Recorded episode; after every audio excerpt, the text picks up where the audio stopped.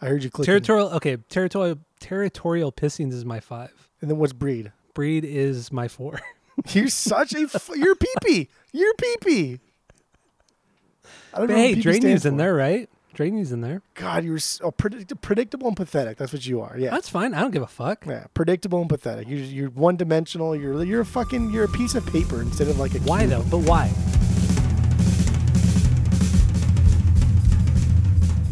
Welcome back to Asinine Radio, a weekly podcast where we talk about music, and well, that's pretty much it. So uh, let's go.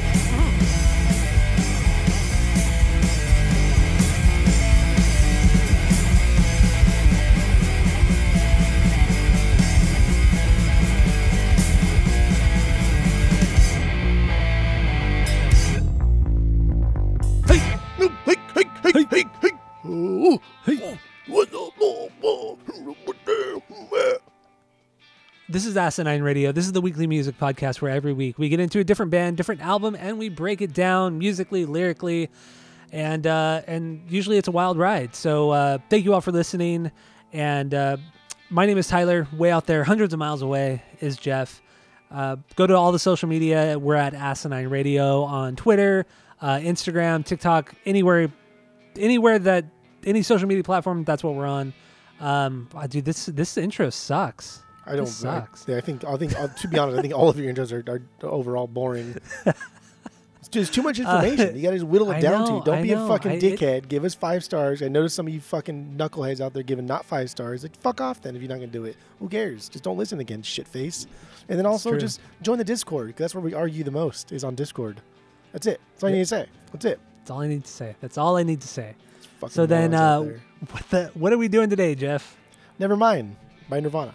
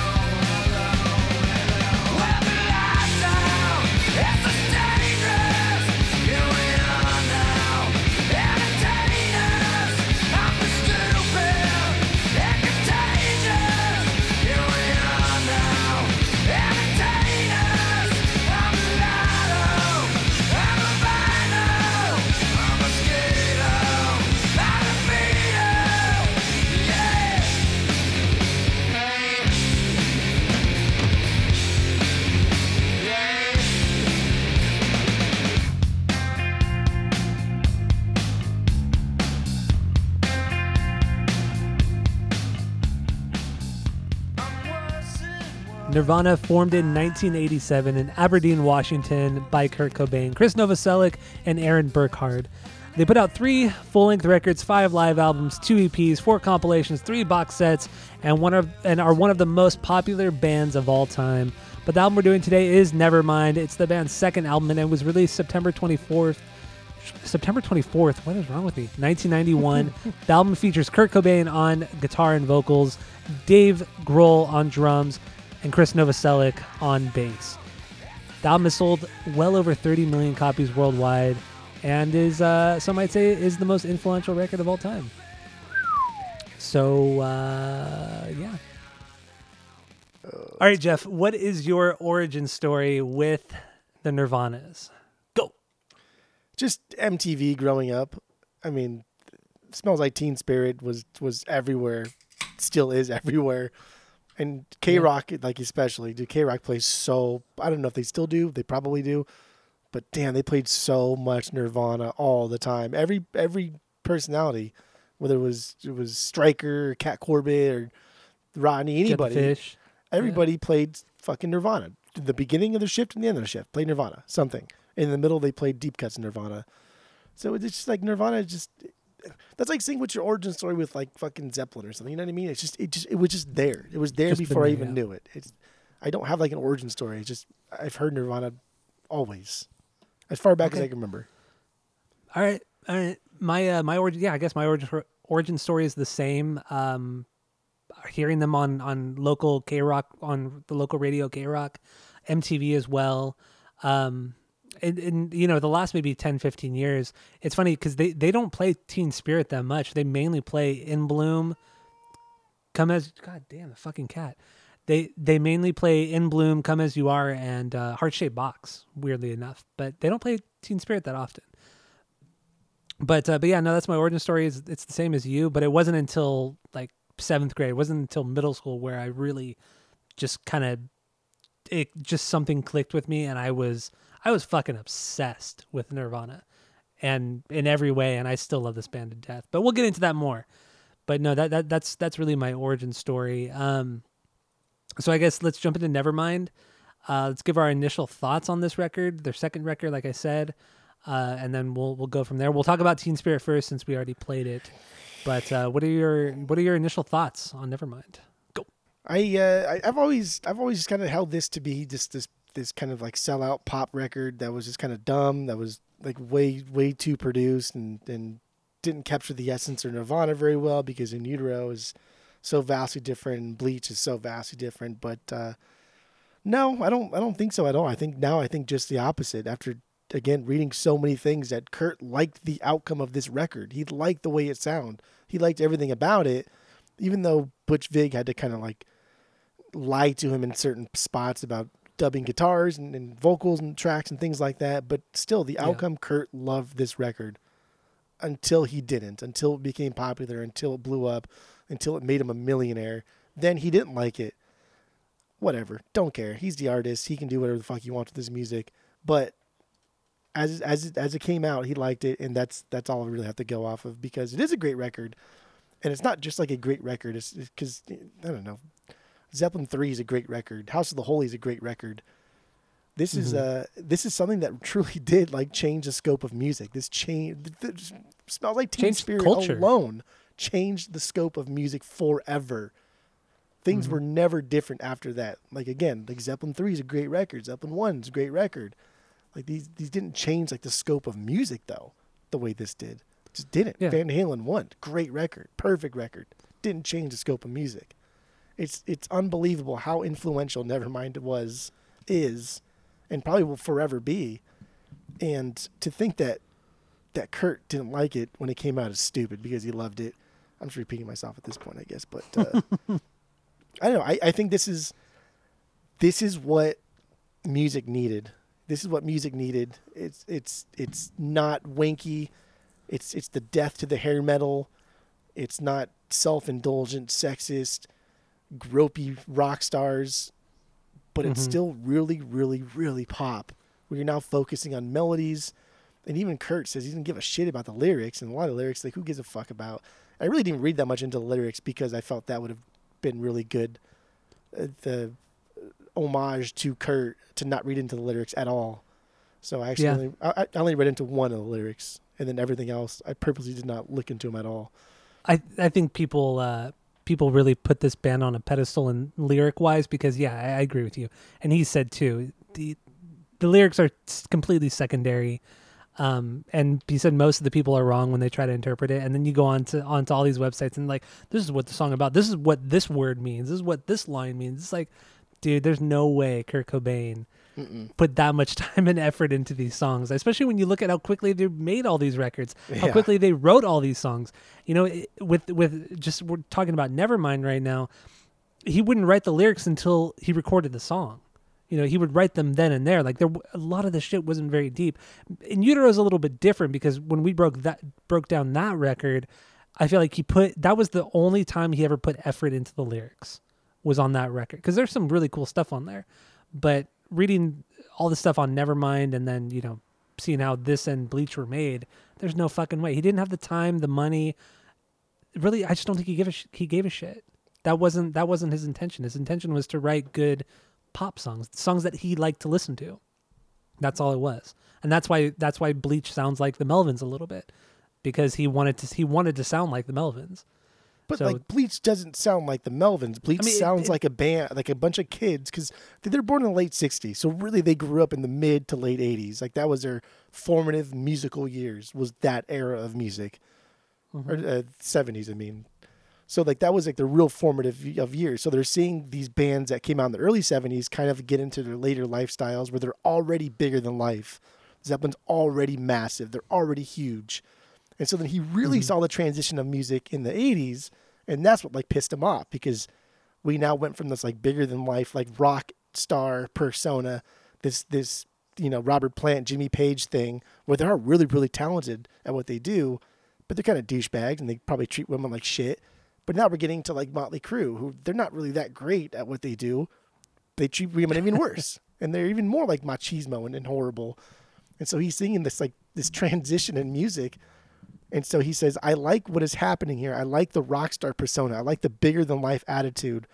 But why is it why, like why can't everybody enjoy this? Like why can't everybody enjoy Motley Crue? Why can't women come to these shows even though they did in the droves? I don't know why anybody mm-hmm. went to those Motley Crue shows to be honest, but now Kurt is, is thinking thinking in his mind where he thinks he's like, why can't why can't I do this but make it for everybody?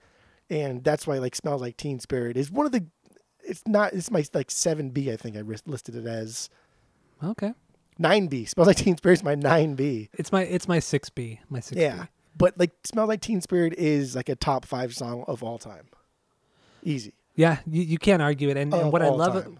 what what makes this song so great as well. I mean, it was it was the death nail to to to uh, hair metal and, and all that 80s 80s metal stuff. And what I love about it is how simple it is. It's four power chords. That's it. And it's not like this like crazy strumming pattern. It's a very simple, straightforward thing that he does, and that's all he plays through the whole song really is that is that one riff minus like you know the the pre-chorus but otherwise you know it's the same fucking riff the entire fucking song the simplicity of it is is unreal and how this song blew up i think people were just so i think what it was was so people were so tired of the indulgence of of music like everything was just so you know drugs sex it was just larger than life and everything like that. But this is like this is just sad like just sad music you know what i mean? It's heavier it's people just wanted something the antithesis of of of hair metal the antithesis of big. They just Well, wanted simple and and this just really struck a chord with everyone in the 80s was was a time of of like record companies these record labels like they they really made out in the 80s and for sure in Yeah. the 90s but like the 80s is kind of like where we start to see these pop acts like madonna michael jackson whitney houston mm-hmm. these massive pop acts are just bringing in raking in millions per year for these record labels and i didn't read too much into how much they made the artists themselves but like it is it is almost like common knowledge how much money record labels made in the 80s. That, that is where they got their foothold. That is why the 90s sucked so bad for artists was because of the 80s. Was because these record mm-hmm. labels took all of the money from these artists and all of the royalties and all of their rights. And so Yep. Smells Like Teen Spirit comes out and it is like this anthem, this anthem for like, man, I'm fucking tired of all of this shit. I'm tired of the 80s synth driven stuff. I'm tired of the overproduction quality of the 80s. I'm tired of all of these things that just is not rock music and smells like Teen Spirit, the fucking name alone is a complete mistake, right? Just a a, a, poor Yeah. choice of words that that that like the subjectivity of alone, right? Smells like Teen Spirit. Kurt smells like Teen Spirit. That's the lore that happened where where the Yeah. the, the his girlfriend Tobi wrote something Tobi, down. T- yeah. Teen Spirit is, is a, a deodorant for for kids or something. And she wrote as a Mhm. joke as it says that Kurt smells like Teen Spirit. And the subjectivity of that alone, like that's a perfect example of how inspiration comes in so many different forms and is so incredibly subjected. If if that was never even written, if that stupid little joke was never even written, like who knows what could have happened, right? Like who knows the traje- trajectory of Nirvana? They could have made another Bleach, but they wrote "Smells Like Teen Spirit" because Kurt thought like, oh, that's a really cool like teenage anthem for for all the angst that I've been experiencing throughout the '80s. I want Yeah. everyone to feel what I feel now. So here we go with this this teen anthem that doesn't fucking mean a goddamn thing. Yeah, it just it's such a sounds it's cool. such a throw. The the title is such a throwaway line, and he doesn't even say he, those words. He never even says in the song. No, it's so good. I It's so love it, fucking though. throwaway, yeah. I love that title. Smells like Teen Spirit. That is so fucking cool. and then and like you said, people just grasped grasped that concept and that that title and just made it the song of a gen, really uh, the song of gen, of Gen X. For sure. I mean, this is arguably the biggest song to come out of the '90s, right? I mean, there's no song that's bigger than this. I, I don't no, I don't think so. And even when I say like this is the top five song of all time, like that's a that's a no brainer. You could make a case for like a top three song of all time. You really, really Yeah. could. This is Just in it, just in how it im- how it impacted, like you said, it impa- it impacted the music scene, but also culture because it it think of the stylistic change, you know, in fashion, in what people are talking about, everything, everything in in American society. Or not every. I mean, I I was very we were very young, but it seems like everything changed drastically after you know hair metal died. People started to. It's almost like people started to become more mature and started to become more conscious of what was going on in, in life, in their own lives and other people's lives. It wasn't so think- just surface level. I- think like like politics and I guess like what do you call it? Like social like popness like fashion music movies. I think things those things kind of like go opposites because the 80s was a very conservative time right? Reagan dominated the 80s and so we're mm-hmm. getting a lot of a lot of really like high tax cuts for the rich the whole trickle down economic thing the Reaganomics. So we're getting Yeah. a very very conservative America which kind of bred like the opposite for like the hair metal stuff. The hair metal stuff was very aggressively sexual, which is not conservative in any way. And so I think those two things kind of go hand in hand. Now with the 90s just coming along, I think Reagan stopped being president in 89 or 88 or something, late 80s. 88. And so 88. now then and then it became like uh, the democratic, it became more liberal. But then the music still was kind of like holding on to that that rock star persona. But like we still want rock music. We still need rock music because we love rock music. America loves rock music. The world loves rock music. But where do we go? Mm-hmm. Where do we go from the rock music that we absolutely hated in the 80s and people still hate it? People that people that think they like the 80s rock music, they don't. They're they're they're full Yeah, of nobody- themselves. They're lying. Yeah. They, they don't like it. So like where do we go from there? And the grunge scene was exploding, right? Soundgarden was already doing stuff. A lot of these bands were already doing stuff but they're not getting mainstream success. They're not selling a million copies the first couple months the record's dropping. They're making a living for themselves, but they're not they're not making mainstream success. Mhm. And then like Nevermind drops, Nevermind drops, and and and and they thought that maybe they would sell half a million copies within the first year, and we're talking they're selling like a hundred thousand copies a week Yeah, then I know. like Isn't that fucking two hundred thousand copies a week?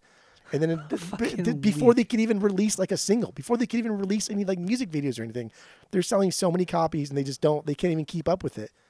It- it's it fucking it's absolutely bonkers. I never realized how fast this took off, and it took off because the people that were buying this album, right, maybe 14 years to to 22, 23, not quite 25. That's too old. But I think that Mm-hmm. that's like the sweet spot, and those are the kids that are fucking sick and tired of that 80s shit. Just sick of it.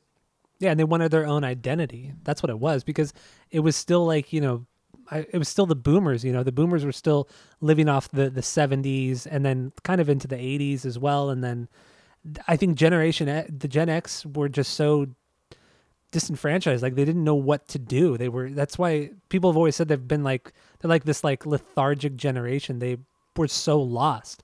And I feel like this is the first band to come along that made them feel something that made them feel good and different and separated them from their parents or separated them from from anybody older older than them and I it's it's crazy man it's crazy It, it paved. It also paved the way for other musicians to make a living, supposedly, even though the record labels took most of their money. But it, it created the illusion, I guess, of musicians being able to make a living, even if you're not like a larger than life Zeppelin or Kiss or or Motley Crue or Poison, any of these other bigger, humongous bands. You could still make a fucking living. You could still be the Goo Goo Dolls.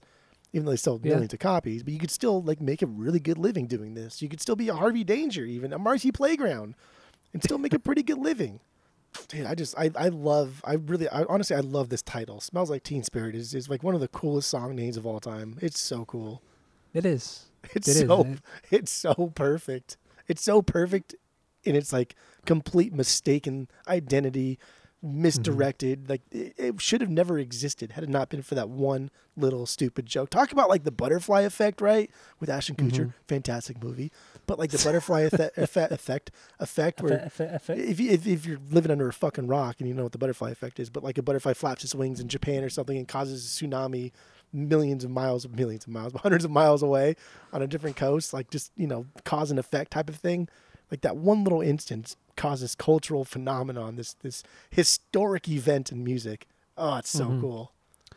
Oh, and what I was going to say is the label originally wanted Lithium to be the first single and or like the first proper single so they released this song to radio and everything like and everything like that but then it, it blew up so quickly that they didn't even didn't even have a chance to throw out lithium first as as a, as a lead single so i thought that's crazy like how quickly this blew up to where the label couldn't keep up but mind you they were under the label that they were on was DGC, which is technically a, a major label, but it wasn't like it wasn't Sony, it wasn't you know the big ones, you know. So I don't know. It's just I think that's super cool too that this the label was smaller that they blew up on. It wasn't a, a huge what, what's a big label of the time? Atlantic. Atlantic. Yeah, you know what I mean. It's like it was a fairly small major Yeah. label that that blew them up, and that probably pissed the fuck off all the other the other big labels. You just you're struggling here on your favorite band of all I'm time. really, I'm really, here. I'm really struggling right now. Whew. God damn, smells like Teen Spirit. This is my nine B.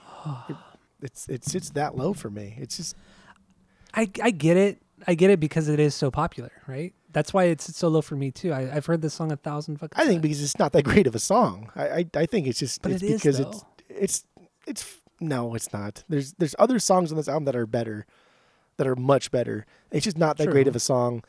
I think I think when he hits those those two those ding ding, I don't really like those two notes at all that much. I, I think it's Mm-hmm. But like what could you a- put there? Just that's nothing. that's exactly exactly. It's like I don't know what else to do here, but I feel like we should do something. So let's just I'm gonna do this.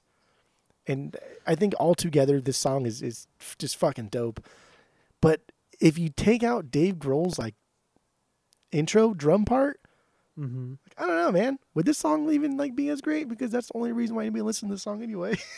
I, I think it's a At least they combination of the the opening riff with just the clean guitar playing that riff, and then Dave coming in, and then it just it's the full band the full band thing. It's the the quiet, loud dynamic that when they were writing this song, they were Kurt was kind of worried. You know, we're kind of ripping off the Pixies. I feel like we're ripping off the Pixies a little bit because that's kind of what they're known for is that that dynamic thing of the soft and hard.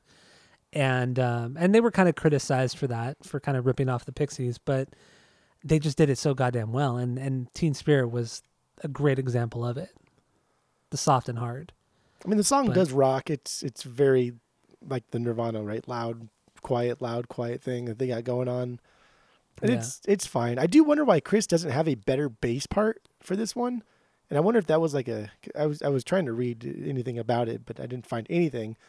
Because the dude knows how to write like pretty cool little licks. He can he can do little flourishes and little slides and he can do cool shit from time to time.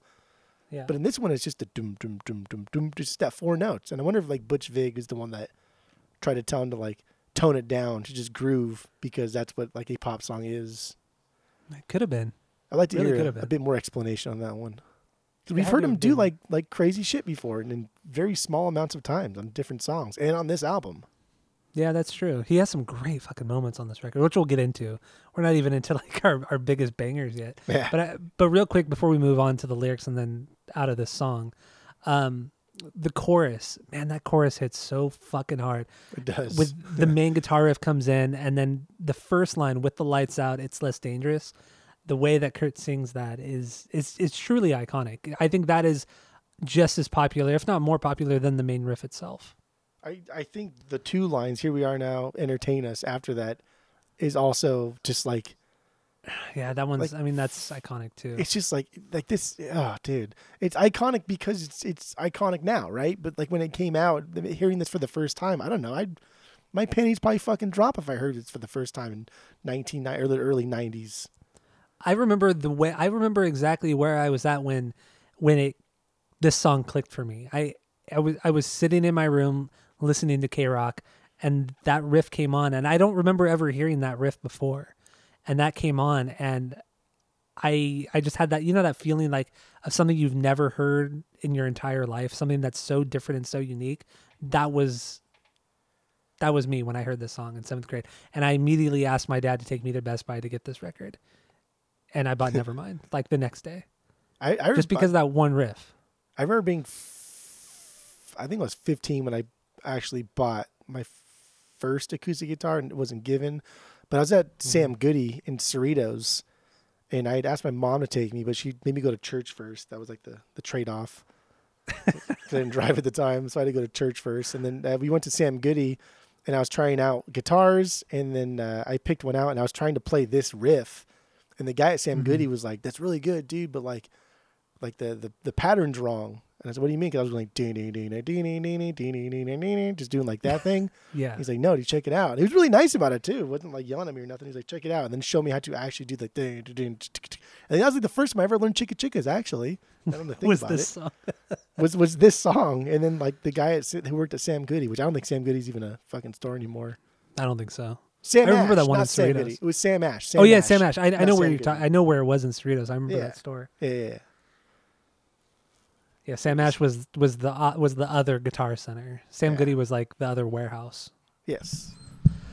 Um, but no, yeah, this it, it's it's truly iconic. And and oh, another thing I wanted to mention about this song is I looked on Spotify. This has 1.5 billion streams just on Spotify. So good.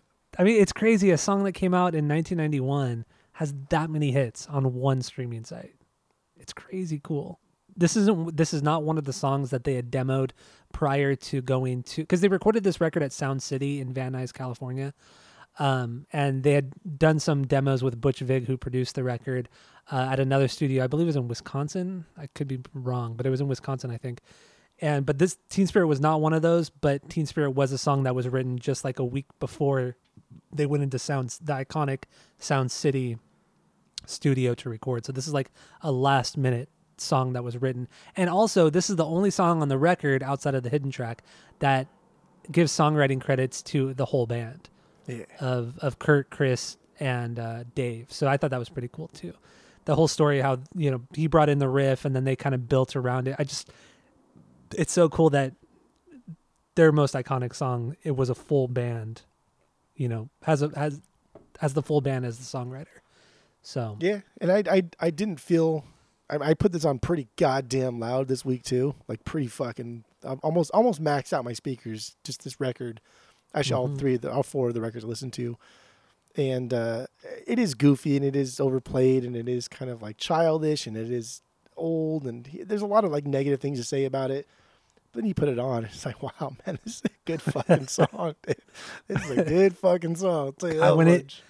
Uh, when when Kurt's guitar comes in, that that just that riff, man, the clean riff. It it gets me so pumped. It gets me so goddamn pumped. Um, another thing too, just real quick, Butch Vig has said that Kurt generally refused to to do more than like three or four vocal takes because he just wanted it to be done. He just thought fussing over it was just not worth it. It didn't give it like an organic feel or sound. So he Butch would have to um to kind of trick him, saying, you know, oh, you know, I, I that recording got messed up. You got to do it again. It just it, it it the tape the tape cut out or whatever. So he would trick Kurt into doing more vocal takes, It's called lying. yeah, he would lie to Kurt to do it. Um, and Yeah, on Teen yeah. Spirit, he uh, he only Kurt only did three vocal takes, and I think they ended up using the the second take as the master take, which I thought was was it's fucking cool, man. Just just how kind of stripped down this record actually is, and then how enormous it is on a cultural level. Do we have anything else on this? Oh, we didn't touch on the lyrics. What do, what do you have on the lyrics? because I don't, I don't, I don't care. I, I, I don't. I think, I think these lyrics. Again, I, there's only one song that I looked into the lyrics. Everything else, I just didn't care. I didn't care. I, I thought it was not in the, the vein of Nirvana. Much like how Posty and them wore those uh, those moo during their performance. Yeah, yeah. I thought I thought a good way to honor the tradition would be to not even fuck with the lyrics. Should I not even talk about them then? I honestly did. I there's only one song I looked into the lyrics just because I was curious. Okay. I mean, we don't really have to touch But you can if you if you did the work, you can do well, it. I, If you have anything crazy Did. that you to say, then do it. Absolutely. I think I think people really overanalyze this band or overanalyze this record, especially. I think people claim that this song is about. Um, it's like his commentary, ironic commentary on, you know, party culture and just culture in general. Um, just how everything is very, very superficial and surface level and all that kind of stuff. But I didn't get that at all when I was reading the lyrics. I felt like this song is about using drugs to cope with his own insecurities and depression. And when you read every verse and pre-chorus and chorus, just shows that it it, it just shows how just how insecure as a, of a person that he was.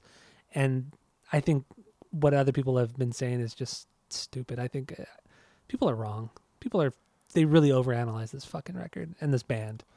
I will say too, annoying. uh, like a lot of the lyrics when I was reading them, I I had fucking no idea what he was saying until I read those were- lyrics. there were two songs where I, I just I couldn't figure out the lyrics. They were just like nonsensical. Yeah. so, um, I think I think he just does like a lot of opposites. I think he says I think he thinks when he writes lyrics, like this sounds good. What is like the opposite of this line that I could write? So like the sun comes up in the morning, then the next line would be like the moon goes down at night. Like those kind of opposite things. I think he likes to Yeah. do those a lot. And then he likes to just rhyme cool shit together. I think you're right. I think you're totally right. A very like stream of consciousness, poetic thing to do. I don't think they Mhm. really mean anything individually, but I think overall the song means something. And I think this is like his attempt at writing something for the masses. I think this is like you said, the Pixie thing. I think this was him trying to write a pop song for the masses that people could rally behind, that people could feel like inclusive about, that people would love and dance to. And there's no fucking way. Like it's just, I, I can't even imagine what it's like to write something like this and then have it blow up so fast, so massively. Yeah. I don't know. I don't know. Nine B though. That's pretty fucking Nine B. All right, it's my six B. All right, so what is your uh what's your one B? Biggest banger on Is Is it really in bloom? No way. I swear, dude, In Bloom is my one B. Oh my god! it's so good. Because of the drums, the chicka God, chickas. dude, What this- is it? It's it's insane. Like like there are songs that just instantly get me hyper. Like I just get hyperactive. Like my my my high school me self comes out where I want to like jump off of shit and do dumb stuff comes out instantly. In Bloom is one of those songs. It just it gets me so fucking hyper. And this is a good example of a song that has a drum melody. There's something here. There's something to grab a hold of and it's memorable. Girl smacks those fucking toms so hard. It's so great. And then also, this is another example of how good of drummer Chad was because Grohl says that he stayed very, very close to the beat that Chad had already worked out, that he already wrote out. Grohl's Yeah. beat is very, very much like Chad. So I love Grohl's stuff, but that's also Chad stuff, brother. So god damn, dude, again, Chad Channing, dumb name, great drummer. Did you watch the um the alternate video, the alternate version of this video? Though were, those the last ones you sent? Uh, it was it was it was on the with the lights out uh, DVD. It was in that, but y- Nirvana on the Nirvana YouTube channel, it actually has the alternate version, and uh, and Chad Channing is on in that video, and it is the Chad Channing version of the song, and it is different. Um, but really, the difference, like in the drumming between Chad and Dave's versions, they're pretty much identical, outside of like a couple fills that Dave adds to it. Otherwise, it's the same song, drum wise. Um, except like you said, Dave fucking hits those drums so goddamn hard, and you really hear it. It compared to the Chad's version and Dave's version, you can really, really hear the difference in that.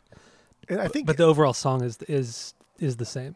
I, I was trying to watch like this other guy who was really pretentious and annoying about like like sound decay in the studio and and when drummers are hitting things like light and getting a good pop off of it you're getting like more of a decay or more of like a like a resonance there's there's more there's more noise after the sticks are releasing from the drums as opposed to hitting it hard because when you're hitting it harder the drums are staying on the drum head longer right Yeah, because you're hitting yeah. it harder so there's not as much decay so it is actually kind of crispier overall Okay. but it doesn't sound as crispy because when you're hitting it lighter like that, you're getting that that pop right away, but then there's more decay afterwards. So when Grohl is doing it and he's hitting it really, really, really hard, there's not. It's just, just one full sound. It's just Yeah, one. yeah, thu- yeah. It's like a thud. Thud versus like a snap. it fucking makes sense though. So good. It is So good. so you wait, you you ah, fuck, you didn't see that video. I was hoping you'd watch it. I think I I- sent I- it to you separately. If you sent it to me, I watched it. I don't. I don't recall like explicitly It was it, on it, but I mean, so so the the the not the official, but the the one that everybody the video that everybody knows where you know they're kind of dressed properly and they're like in suits and then they're playing like on a fake TV show and everything. oh, the music video. yeah, the music video. Yeah, Did you watch the alternate version one? yeah.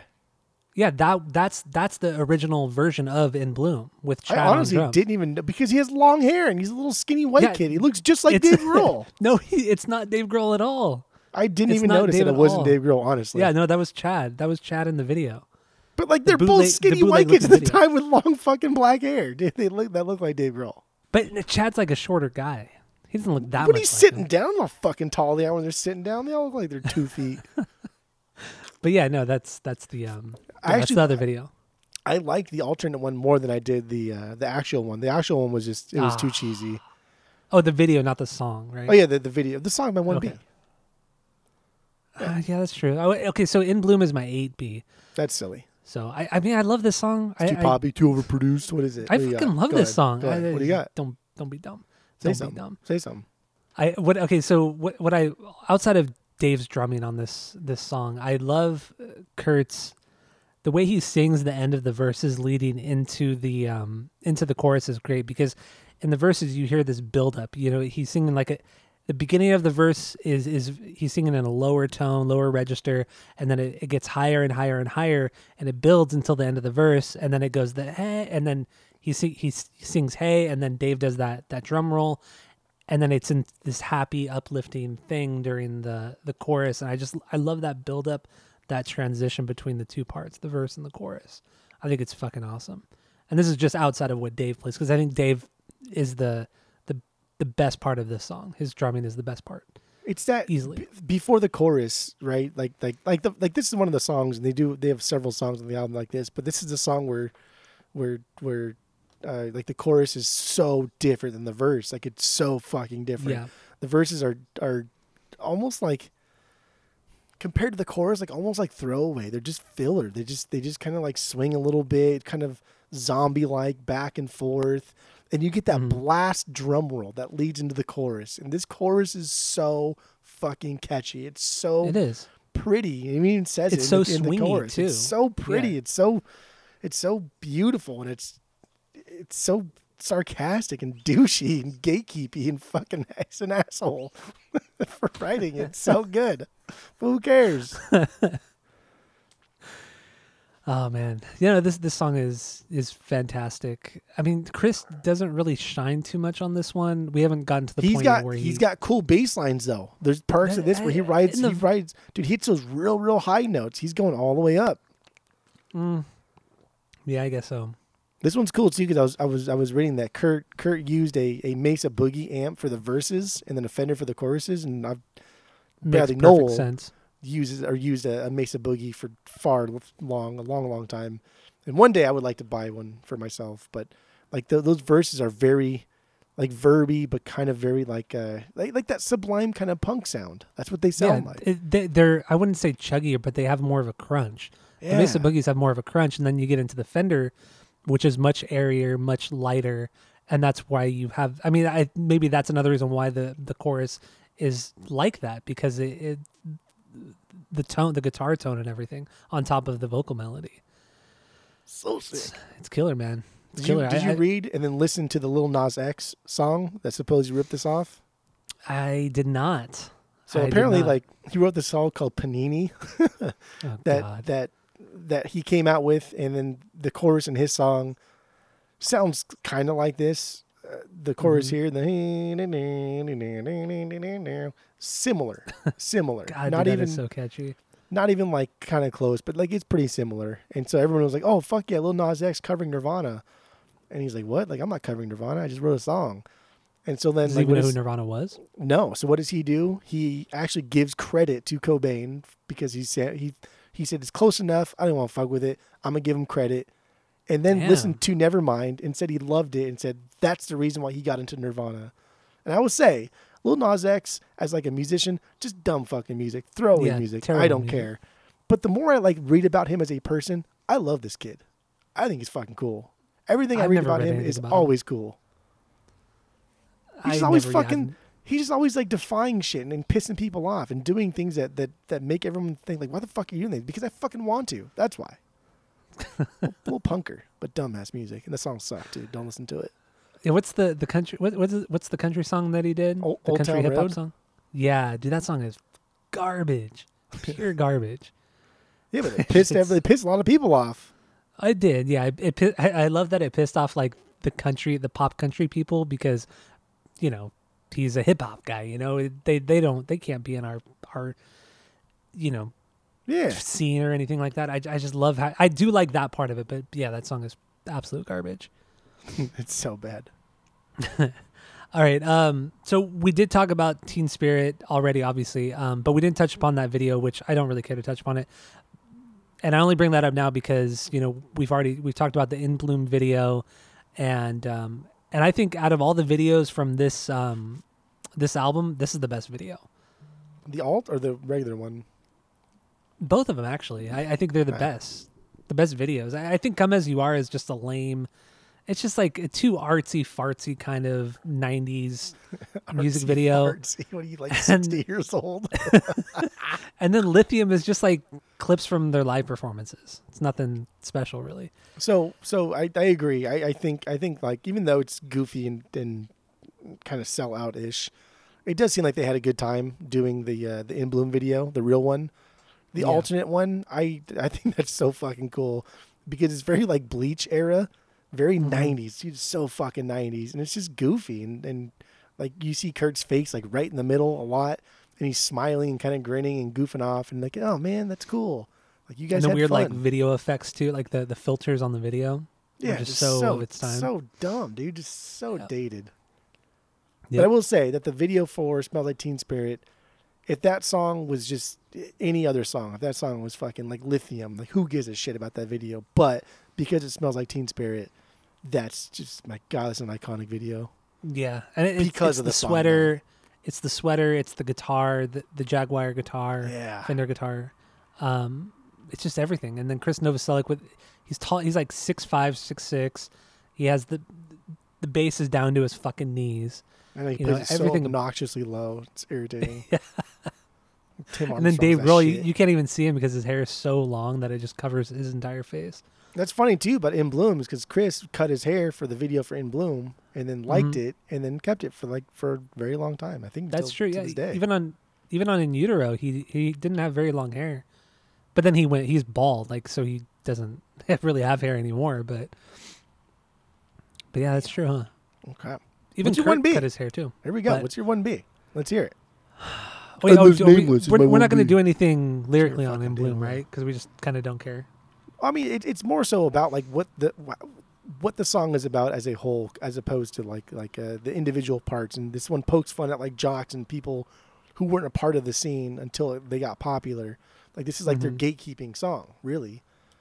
But this was in an era when when people were a lot more mean. Actually, they're pretty fucking mean now. But at least like back in the '90s, people were mean to your face, not like online they are now. That's true. That's true too. See, I for In Bloom, I I got this. I feel like he's criticizing like hillbilly people and and it really culture in general and how kind of simplistic and animalistic people are.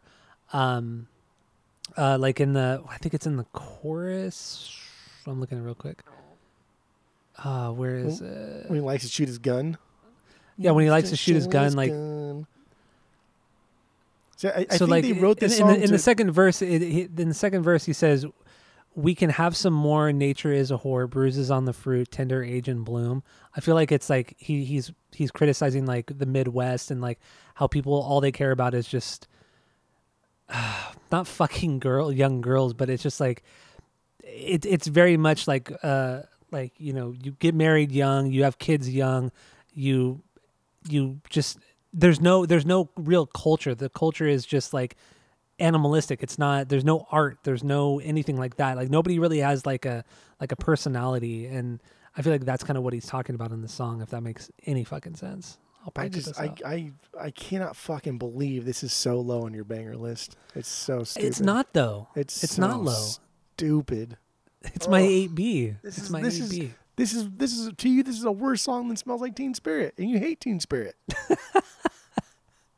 I love Teen Spirit. I love every song. I I don't. Every song on this record is a banger. Oh, so this is a perfect record. Like I said earlier, you Well- pretended like it wasn't. So I don't know about that. we don't know yet. But uh, my my the biggest banger on this record is Lounge Act. Right now, for me, it's Oh, Lounge dude. Act. That's my one. Why B. do you have to be like this person who has to go against the grain for the purpose of just going against the grain? I don't. Like, why I do you gotta don't. I- still wear your AFI T-shirts and and your your Tiger Army shirts and things? Like, why? Just it's fine. it's okay. Where does this Where does this sit as a banger for you? It's 11B. Why though? Why do So you hate this one? So so first of all, first of all, this is I thought this was funny, but Kurt sounds older in the be- in the beginning of this song. It just sounds older Yeah. the way he sings. It's like, dude, who's singing this? Is this Kurt? No way. It's like a 35 year old man. he does sing in like a lower a lower register on this one. But I think this song is I think this song is great. I really do. There's a lot of really cool like psych rock stuff going on. Chris's bass line, very fucking psych rock, dude. Fucking dope. Love it. And then Kurt's like screaming vocals, super great. They're amazing. But like one thing that really bothered me about this whole record, why even add that little production fade at the end of this song? That really bothered me. Why though? because it just it's so unnecessary. That's just like that's literally overstepping your your boundaries as a producer. That's just saying I'm going to do this because I think it's good. I don't give a fuck what the band thinks. I think this is good. I'm the producer. I'm gonna do what I want, and that really really bothered me. The very end, it's it's very it's a very like No, swell I know what you're like talking about. like that organ shit you fucking gobble up from Enema era. Ugh, I love it. Why you do it, dude? All all he's doing is like turning know your the. role. He's just turning like the volume down. It's nothing crazy. Know your role. Stay in your lane. It's not your. It's not your fucking band, Butch. Butch. So what I one thing I I love so much about this song is kind of how lazy Kurt is, how lazy he sounds in the verses, and then it just kind of builds and builds and builds, and then it comes back into um, what is it? I think it comes back into the verse and he's like screams it, or he comes back into one of the choruses and he just like screams it, and you're like, whoa! Like you don't expect it because you've just there, there's it's not really a buildup. It's just it's kind of a jarring thing that he does because you hear a one thing and then all of a sudden he goes scream Because- what? he has a good scream. It, it's not a scream like in the sense of like Chester screamed, Yeah. where like that's a good fucking scream. Kurt screams like like somebody who's just frustrated and they don't know what else to say, so they just scream because they're so fucking frustrated. And that's the type of scream Kurt had. And that, Yeah. that's that's cool because we don't you don't hear that. That's that's an emotional scream. Yeah, and I love that. I, I love it so much, and it it really just shows like Chester. Yeah, it, you bringing up Chester. He is a great singer, a great screamer, but it it sounds forced. It doesn't sound like it's uh, it's just placed there because it's supposed to be there. You know what I mean? Yeah. Like Kurt, yeah, Kurt, and then you know Jonathan Davis from Korn. I know you're probably gonna disagree with me on this, but they didn't scream just for the sake of it. They it was placed there for a reason because whether it's the lyrics or the music or something, it it's it's appropriate. It sounds natural. It sounds normal. But uh, sure. yeah, that, Are you ready? Well, not that part. I, I was talking more like on songs like some of the songs on Life is Peachy, and then the song Daddy and and stuff like that. Ah, But- dude, Dad, Daddy, I have, I have a love hate relationship with. Sometimes that song is so fucking stupid. but it's so good. Ugh, it's just like shut the fuck up. I don't care. but then sometimes I'm like, oh wow, that was an emotional roller coaster, and I love it. It really is, man. It, But sometimes, oh, dude. sometimes I fucking hate it. Sometimes I think it's just the dumbest thing ever, and I don't want to hear your problems, bro. Shut the fuck up. Um, but so so in Lounge Act, you didn't like the the opening with the bass line or anything. That's a pretty cool bass line. I'm I'm saying Chris's bass line and overall in this is very psych rock. This is throwing back to like like uh their cover of Love Buzz. That's that's shocking Yeah, blue. great. That's, that's the band that sings that song Venus. I'm your Venus, I'm your Oh, fire. that song is so bad. ah, ah. you only know the Bananarama version. You don't know the fucking. You don't know the the shocking. Oh, that's right. We we did have a fight about that once. I re- because I, remember have that. them on the vinyls because that's a fucking killer killer band. They also sing that song "Send Me a Postcard." Send me a postcard, darling. So good. But anyway, I don't know. these guys these guys listen to psychedelic rock. These are these are kids that grew up Yeah. listening to a lot of different music that again put it together in this this this cauldron and came out with like this. Never mind. Never mind is just a better bleach, a, a more concise, a more refined bleach. And yes, I do like that bass line because it is psych rock. It is very bleach sounding. It is very Mhm. early Nirvana sounding. It is like the beginnings. This is where this is where like their their their inspirations kind of come through in their in their playing. And Chris like rips it up. I fucking absolutely love his bass lines. Yeah, I mean, yeah. This is. I think this and uh, this ter- territorial pissings and Drain You are probably his best. At least my favorite bass bass lines on on the entire record. But what I wanted to talk about in Lounge Act is is the guitar riff, the main guitar riff. Um, it's a very punk driven riff, but it's played very slowly. It, it it just has that I don't even know what it's called. It's not they're not chicka chickas. They're just kind of like a, this lazy kind of um, lazy kind of just patterns that he plays. It's just I I can't I can't explain it, but it's a very punk driven song, but it's played like at half speed. It's a really really weird. I, I like how overall lazy this album is too. How lazy Nirvana plays in general. Yeah, I like They- that. the only thing I mean I I like that too, but the way this this album sounds like overall, like with just how polished it sounds, you don't hear that laziness as much because of it. Like you It's hear it on even In that polished. It's, it's not even like fucking. It's not some like like Madonna like a virgin pop thing that's super polished. It's not even that polished. There's a lot of things on it that sound like shit.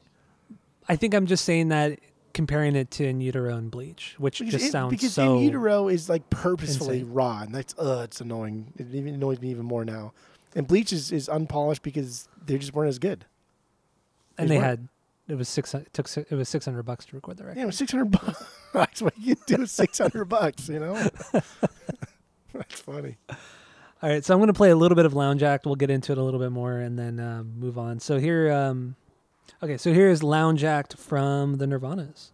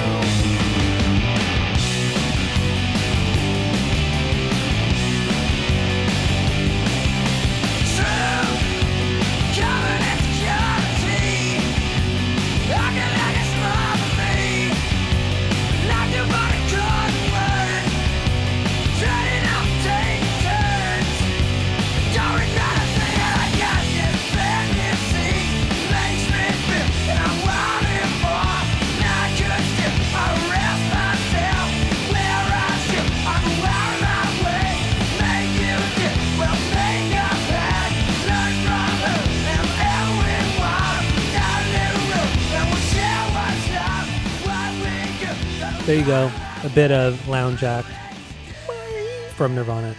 Dude, it gets me every fucking time, man. Th- th- when he when he transitions into that screaming part, because he screams the chorus and then he screams the verse after it. It's uh, God, Honestly, it's so as goddamn your one B though, as Yeah, your one B, Yeah, and and you know, like we were talking about, Chris Chris playing is awesome. It, I mean, not just that intro bass line. It's during the verses. It, it I wouldn't say it's squirrely necessarily, but he has some great shit going on there. It's oh man, this song is unreal. If it's your really top catchy five- too. if your top five consists of uh, stay away, territorial pissings, and breathe, I'm done. I'm I'm logging off. We're done. That's it for the night. That's it. We're done. Buckle up, baby boy. Because that is so fucking basic. That is so basic. Oh my. God, you're it's so so basic. What's your two B? What, what do you got? What's your two B? I'm, I'm vastly more curious on what your two B is. I want to know what your two B is. That's how we do this. That's the No. order. My two B's drain you. Oh, it is okay. My two B is stay away. Okay, this for the. I But- I want to keep going here. I want to keep going. What's your We're three B? Why are we doing this? Because you're so fucking predictable and pathetic. That's what it is. No. You're so predictable. You're peepee. Predictable and pathetic. You're peepee. So my two B, like I said, is stay away. My three B is drain you. I love drain you. Oh, you fuck face. Okay, you just changed right now. I heard you clicking. I did not. I heard you clicking. Territorial. Okay, territorial. Territorial pissings is my five. And then what's breed? Breed is my four. You're such a. F- you're peepee. You're peepee. I don't But know hey, what PP drain stands you's in there, right? Drain you's in there. God, you're so predict- predictable and pathetic. That's what you are. Yeah. That's fine. I don't give a fuck. Yeah, predictable and pathetic. You're you're one dimensional. You're you're a fucking you're a piece of paper instead of like a Why cube. though? But why? Why Why? are you a piece of paper? Because you're predictable. No. all those songs are very, very similar. All those songs are just They're not, basically the punk songs of the album. You essentially just chose They're the punk faster songs, of the albums. But they're Yeah, still it's- unique. To each other? No. No, they're not. That's wrong. That's wrong. No. so okay, let's get into drain you since this is your two B. What do you got? Ah, then do, do, do. That's the So that's the only part I hate is that it starts out. With I Kurt. love Kurt that singing. part because again, fuck you. I sound like shit. I don't care. I'm gonna do it. And Kurt loved this song. Dude, he loved to play this song. Yeah, That's they like one play of his this most favorite time. songs. God damn, Yep. that song is so good. There's so much like subtle strain in his vocals, like like during the verses. There's a lot of like strain there. There's a lot of parts that he just can't Mm-hmm. really quite sing this song that well. And I love I love when the verses like are catchy. I love when the verses are the catchy parts and the choruses just serve the verses because it's so opposite of what we're used to in pop music, right? Like the verses serve the chorus, but now this is a song where the verses are so much better than the chorus. The choruses are they're fine, it's whatever. But let's Yeah. get back into the verse, baby. Let's get back into the verse. Dude, in this bridge, right? Oh my god, his friend of the pod Skip mentioned here. It is Sabbath like. And he's mentioned Mhm. like Electric Funeral, that that bridge part, Electric Funeral. This is very Sabbath like. This is this us. Like we just wrote this really cute pop song. We just wrote this really great verse. How can we fuck it up? And that's what they did in this bridge here. How can we screw this up? How can we make this like like not accessible to the masses because it's not what we do as a band? And then they did it. They did, and they, you know, with it, to the point where like it has all those the weird sounds, the rubber ducky and, and the rubber duck and everything. It's just it, it's kind of cheesy, but it's so good. And then it goes back into him screaming and back into that that happy chorus, or the happy verses. That's my favorite part of the album is Mhm. when the instrumentality or the instrumental melody kicks. Instrumentality. That's a good word. Instrumentality. The instrumental melody hits before the third verse kicks in. When it's just a Yeah. din and then they come in. Like that's that part alone right there. That's that's uh, that's God tier, dude. That's S tier if we're doing the Yeah. RPG system there.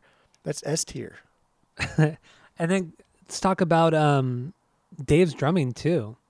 It's it's very swingy. It's very um, unique. He has some really great parts, great transitions between the verses and the choruses. I, I think his drumming, his drumming and Kurt's um, melodies in the verses are the highlights of the song. Absolutely the highlights. He's got some. He's got some weird parts too. Like, like the, he double taps the snare in a spot that's kind of hard to like like catch on to. And, Yeah. and like as I listen to these, they're so fucking catchy. Like I just can't help but like air drum to them. And it Oh, it's takes so like fun. It takes a good minute for me to catch on where he's double tapping that snare because it's a little bit weird. It's a little bit quirky. It's not a conventional double tap to lead into like the the, the third beat or, or things like that. It's a little bit weird, and and It is. I like that. I like that. And this is the one. what makes him so unique as a This is the one that, that earlier you said too that like Butch had to sneak in guitar dubs because Kurt didn't want to do that. Um, yeah. but which leads to more of the end product being something Kurt loved because you know we would have heard so much about like fuck this I can't believe Butch Vig did this but like no dude Kurt loved everything about this even those overdubs and the guitars on Drain You. I mean, Poser. Uh, what I like another way that he he kind of tricked Kurt into doing more takes was by telling him, "Well, John Lennon did it. He did multiple takes on on the Beatles songs."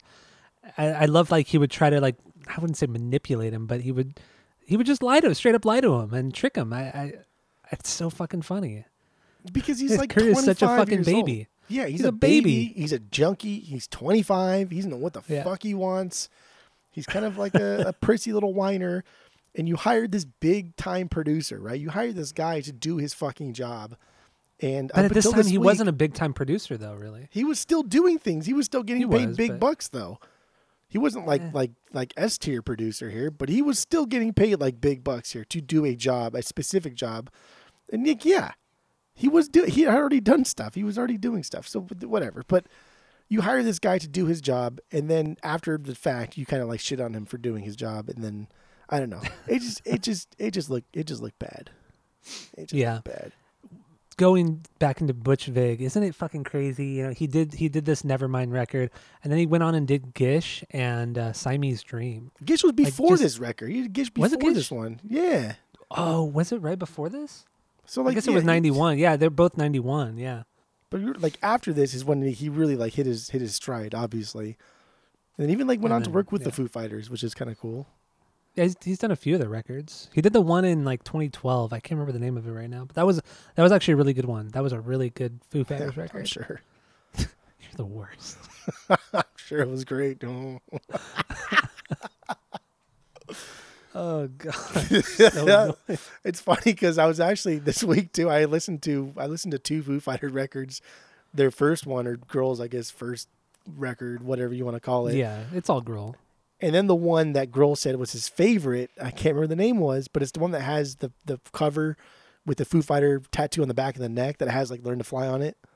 Oh yeah, what is that one? Um, everything left to lose or something. something like that? that. I, Yeah. I, I think Grohl said that was like his favorite thing that he's that favorite Foo Fighter record that he's ever done.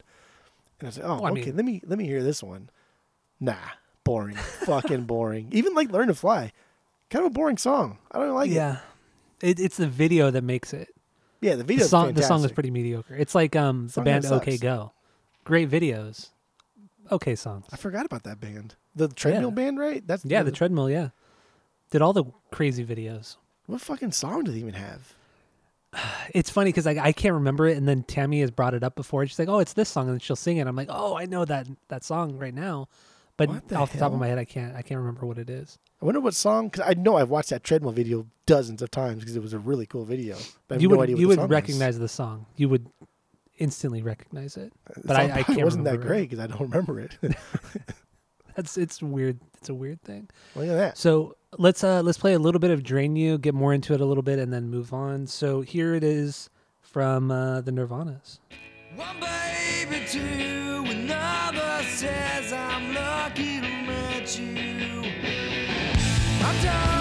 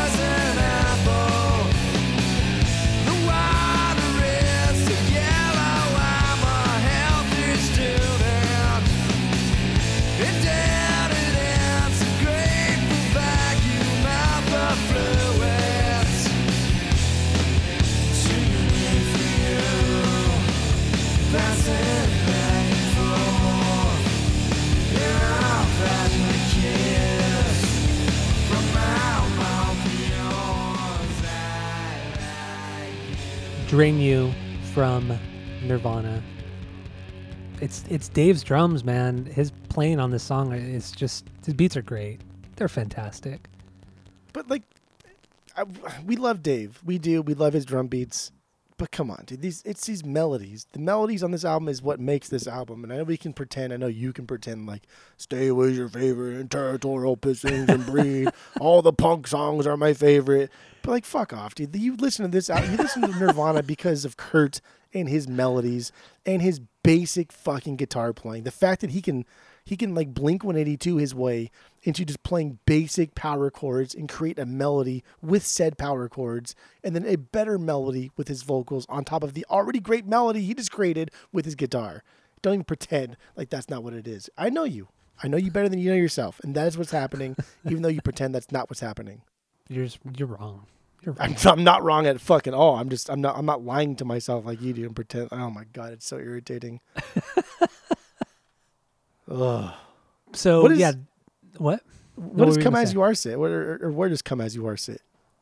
Come as you are sits as my 11B. That's my 10B. Okay, so we're kind of on the same page there. That one that one's. I really don't like that song that much to be honest. Wait, so so let, let, let we'll touch upon that, but let's wrap up. Um, let's wrap up Drain You real quick. Um, do you have anything lyrically on this one or no? I, I I think this is a good old fashioned like Nirvana love song. I really do. And I uh, once over with the lyrics, I think that's what he's trying to kind of he's trying to to get you to feel is some type of love. Maybe not specific between like a man and a woman or just like a like a love thing, but I think it's supposed to be like a love song. And that's what he had in mind when he wrote the lyrics. I, I kind of feel the same thing. I, I, I think it's about being so in love and obsessed with this person that it eventually drains her and then she just wants to leave. Like he just exhausts her emotionally because he's just so overbearing and so obsessed. That's what I got on that one. I don't think it's I much deeper than that.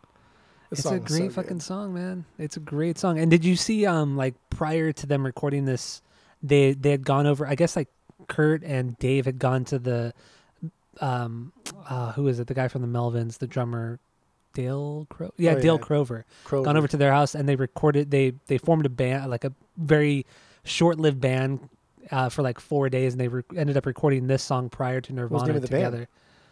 I'll just say it's the retards not not not uh PC nowadays, not appropriate, but that was the name he of the said band that he said that Kurt was like very into like forming bands f- just for like a week, and yeah, that was like the band that they they formed yeah. that one day. I never knew that Buzz and, and Kurt were actually kind of pretty damn close. Like I, I didn't never know they I never knew that either.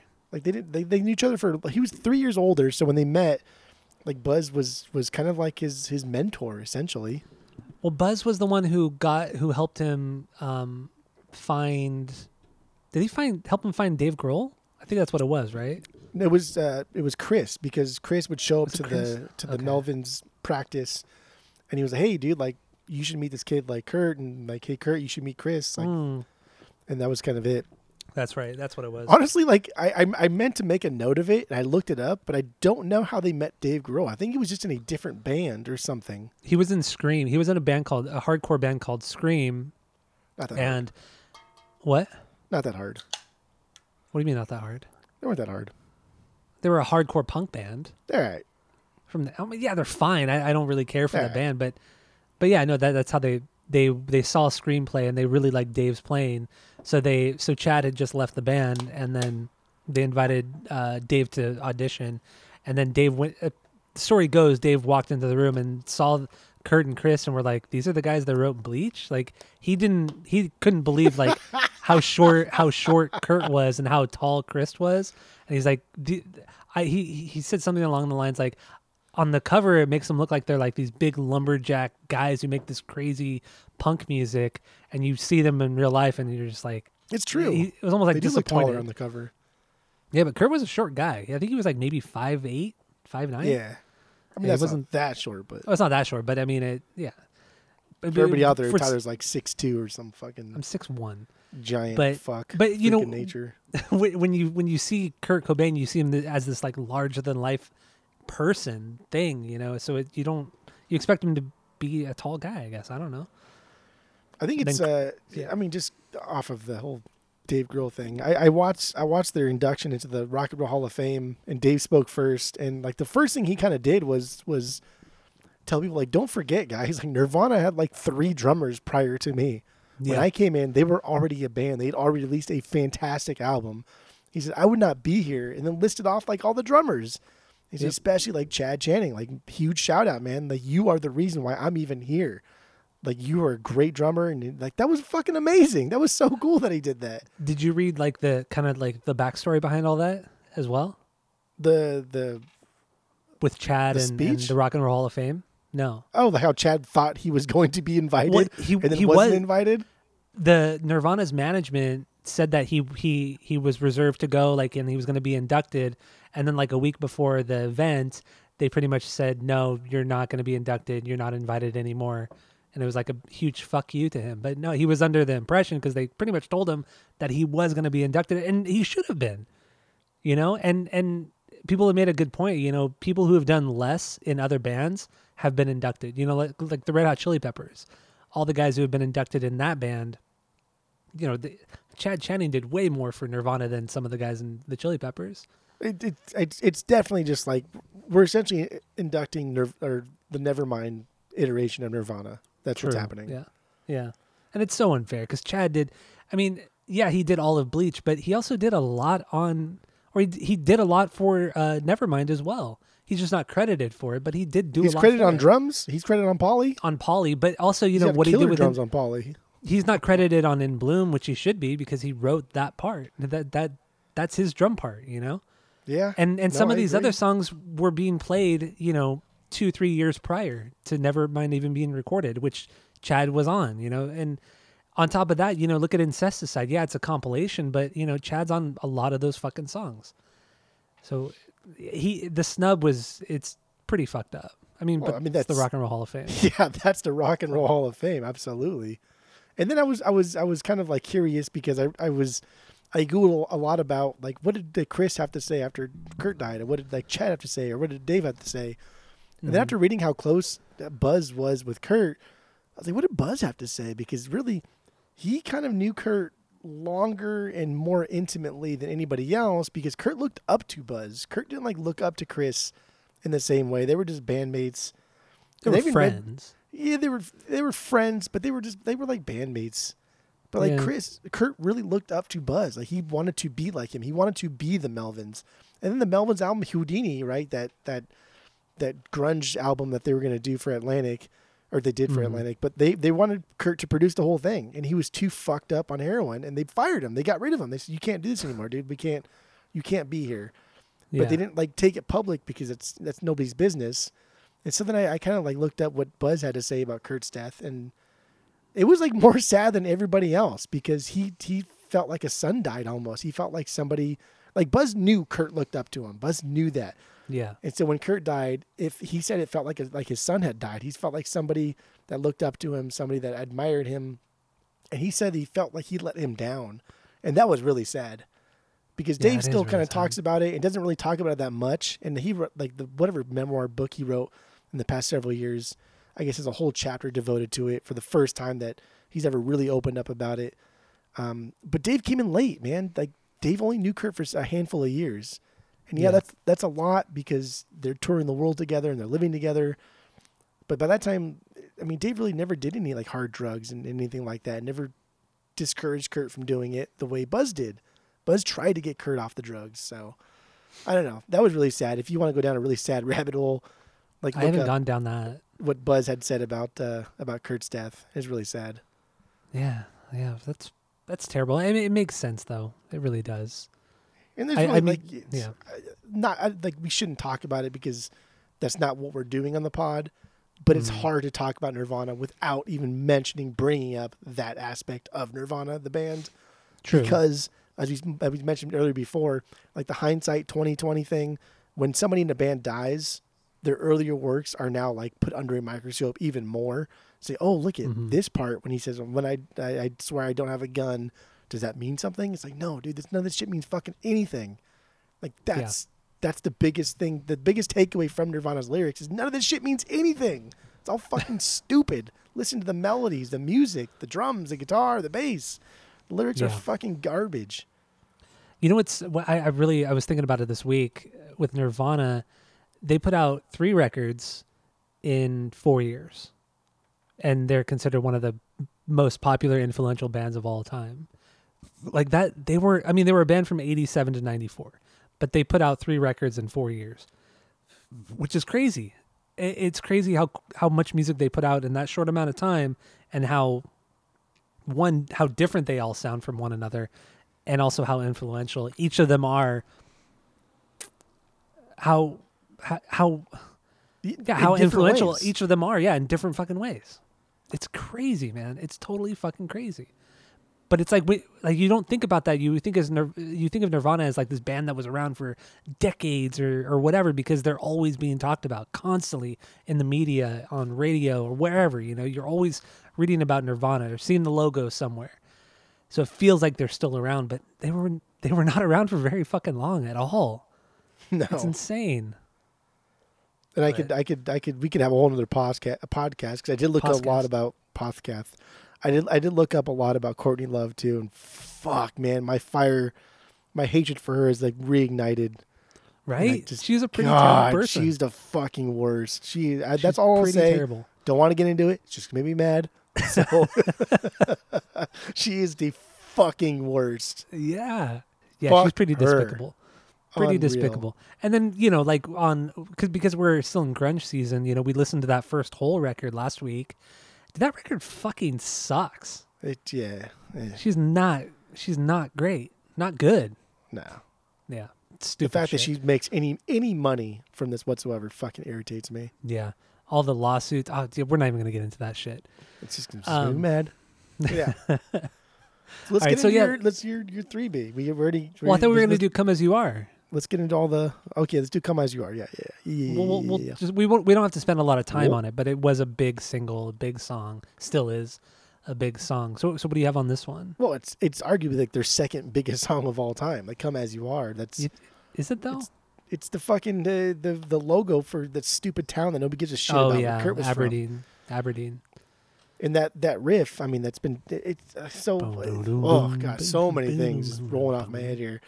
The fact that it was stolen from the Killing Joke and also the Damned songs. Mhm. It's it's the fucking progression. dude. It's a chord progression. It's a, it's a note progression. Who cares? Get Yeah. over it.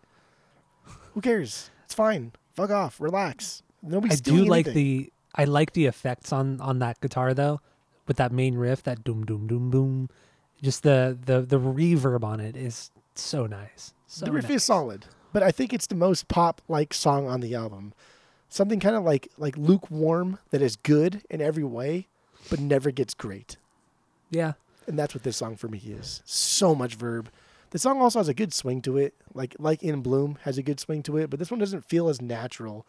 Everything just kind of feels like like everything's just forced. Like the laid backness in Kurt's voice, it just sounds forced. It seems forced, and it this song is the only song on the record that seems like it's cookie cutter. Like, like they like it was almost like it feels like they they spliced it all together afterwards. Like it's different parts because the the chorus hits pretty hard, but it has that that big loud distorted guitars. The melody's there, but there's no like real transition between. I don't feel like there's a good transition between the verses and the choruses. Not like in other songs. In other songs, Dave absolutely kills it with his transitions, but "Come as You Are" is very minimal, but not in a good way. Yeah, exactly. I, I think everything's just kind of weak, but I don't know. It's It's, it's, still fine. a great song, though. It's still It's- a fucking great song. like I would never change this song, and and and this one and uh, "Smell Like Teen Spirit" we jam to, just because they're so fun to play, and then we can Mhm. just transition between one or the other, and it's really fun. Um, but I do I do really really like the part where he, where Kurt jumps the gun on the part he says I don't have a gun. Yeah, He says it too early, and I guess that was like a mistake he did in studio, and they left it on the ro- the album. yeah, that's That- pretty rad. Butch Vig was like, "Yeah, that sounds pretty fucking dope, dude. We should leave that on the album. Your mistake there. See, it's not all overproduced. These are things that happen, dude. Mm-hmm. Yeah, That's a killer part. That's like my favorite part of the song. Oh, so and this is one of the few songs on on the record that has like a not I wouldn't say a proper solo, but one that actually stands out, even though he's just following the melody um, Yeah, with the guitar. And he recorded that guitar solo in two takes, vocals in three takes. So just another example of like how minimalistic, how minimal how little input was put into to actually making this record. Like it, it's just, I, it still blows my mind how popular this record is, and it they just made it so haphazardly. I just I and It's again I just I don't I the more I think about it I just don't think it's overproduced. I think yes maybe there's there's there's too many tracks, there's too many guitar tracks, maybe vocal tracks. If that's what you think is overproduced, but otherwise like no, I think this is still just at its core I think, a bunch of kids writing a fucking ton of really really good songs. but like I was saying, I, I it's not it's not like the overdubbing because there's very little of it. I to me, it's always been the guitars. The guitars sound just they sound too clean. Even though yeah, there's a lot of distortion and all that shit, but they sound too clean. But like I was saying earlier, that's only because I'm comparing it to Bleach and In Utero, which is not fair by any means. It's not fair. But that's all I have to go. That's all I have to go off of, are those two records. It's- So dude, like this is this is a band that because they put out only three records, all three of those records could have been done by a different band because Yeah. they are they are so vastly different. And it's not even just like Bleach is so different than in, in Utero, but like every every each album has its strengths and weaknesses that are vastly different than the other ones. mhm. It's I don't know, man. It's weird. It's bizarre. It's crazy. Yeah, and another thing we haven't really we haven't actually haven't touched upon it at all is is Dave Grohl's uh, background vocals. So kind of going back a little bit to In Bloom, um, Dave Grohl has a lot of in, not a lot of input, but he has a lot of uh, background vocals harmonizing with with Kurt. And I never really thought about it until a couple years ago. I, I saw I came across a video that Butch Vig did um, where he was breaking down this record and he played just the vocal takes of In Bloom during the chorus. And Kurt and Dave's vocals are perfect with one another because Dave, I guess when Dave was recording his parts, he was having a hard time hitting these higher notes because I mean he's a drummer, he's not a singer yet, you know. So he's he was having a hard time, but Bush, but Bush, Butch, um, really pushed him to to keep going, keep trying, and he did. And when you hear those those isolated vocals with Kurt and Dave, it's fucking solid. It's really really good. And then when you hear, uh, did you listen? Did you hear those at all or no? You didn't send them to me. I didn't know there I was. know, I- didn't know I totally forgot. You sent, I know, You I- sent me. You sent me an hour and a half long of live at the Paramount that I watched. You told me to listen to this four-hour box set that I listened to, but you didn't send me a two-minute isolated vocal track. What's going on here? What's, what's going on I was here? just, I was just so excited about Nirvana this week that I just wanted to I just wanted to show you stuff that I know you've never heard or seen, and I just I I love this band so much. I just wanted you to hear what I've heard, but um but no, it's it's it's really neat. It's really neat hearing those those isolated takes together, and God, I, I just I can only imagine what it would have been like after In Utero had Kurt not died, and like if Dave and Kurt had made it more of a collaboration it could have been really something really really fucking cool just just like like all speculative, right? Because all speculative, but I do I honestly Uh-huh. do think that they were going in line with more a more folk, maybe like more orchestral arrangements. I think they were going into more production with their next album because there is a lot of production going into In Utero. There is a lot of things that they're doing. And then when you see the performance for the unplugged, those same like tricks that they're now using with guitars, now they have a live cellist. They have yeah multiple guitarists now. So I think their next album would have been they would have hired studio musicians, they would have hired an orchestra, they'd have done a lot of things like that. It would have been a big, big production. Something along the lines of like Nirvana or Nevermind meets In Utero with an orchestra and folk yeah based. could have That's what I Ah, think. it, so it many been fucking s- things. ah. but then i don't like thinking about that because it, it could have turned out really bad too it could have turned out really bad, but it could have been like the greatest thing they've ever done because everything they did was Yeah. like the greatest thing they've ever done, Ugh, except for Incesticide, that was fifth best.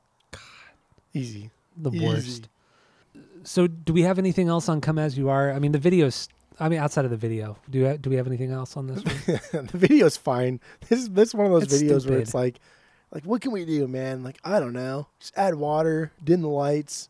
It's fine. it seems very lazy yeah Silly. That's it. All right. Um, I don't care to talk about the lyrics on this one. I really don't. This is our this is my 11. This is your 10B. So yeah. Let's move on. Uh, what's another? What's your what? What B are we on? I don't know. Uh, I've not done four B. I've not done three. I've done three B. okay, what what do you got for your three B? Lithium. Really? As I say Okay, I lithium guess- right now, I, I feel like I have a lisp when I say lithium. lithium. that would sound so weird. I mean, it does yeah, a little bit. a little bit. Lithium. Oh my god, I hate that word. This is the worst. This is the worst of the Kyle, right? Where the lithium is the worst.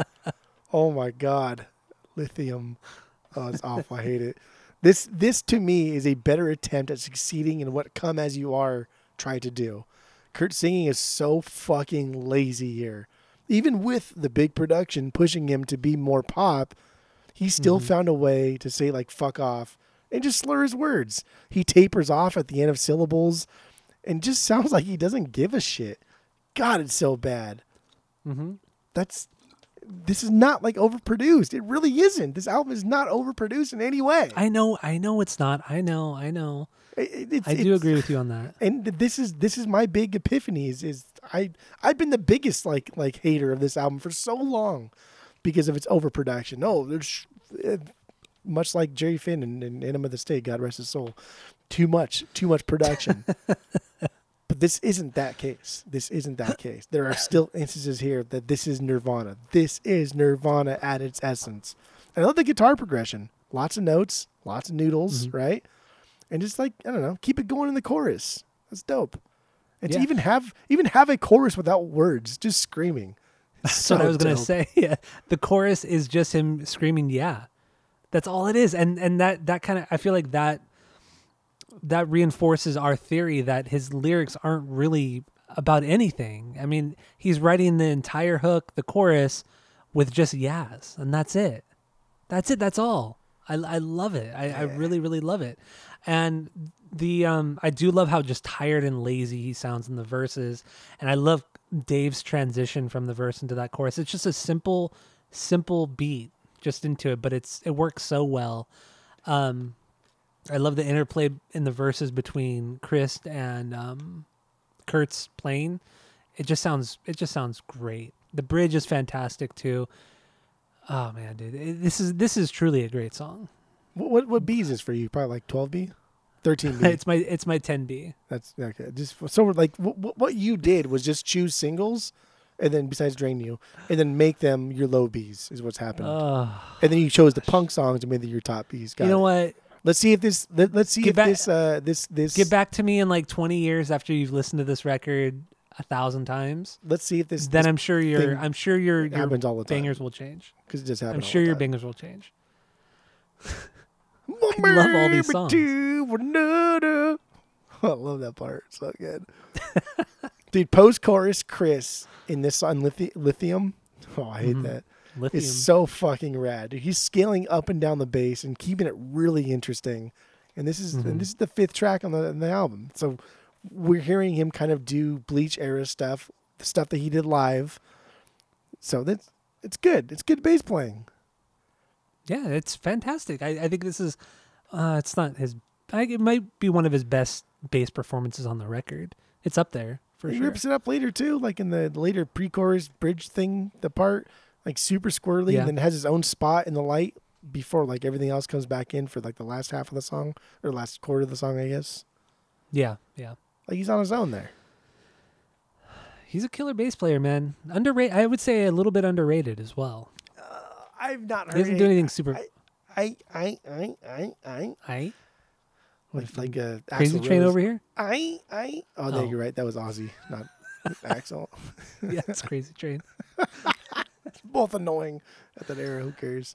Uh, But yeah, I, I, I don't know if I would say he's underrated. I, I think, I think he's uh. I, I, I think he's not talked about enough, to be honest. But like, which is underrated, but that's okay.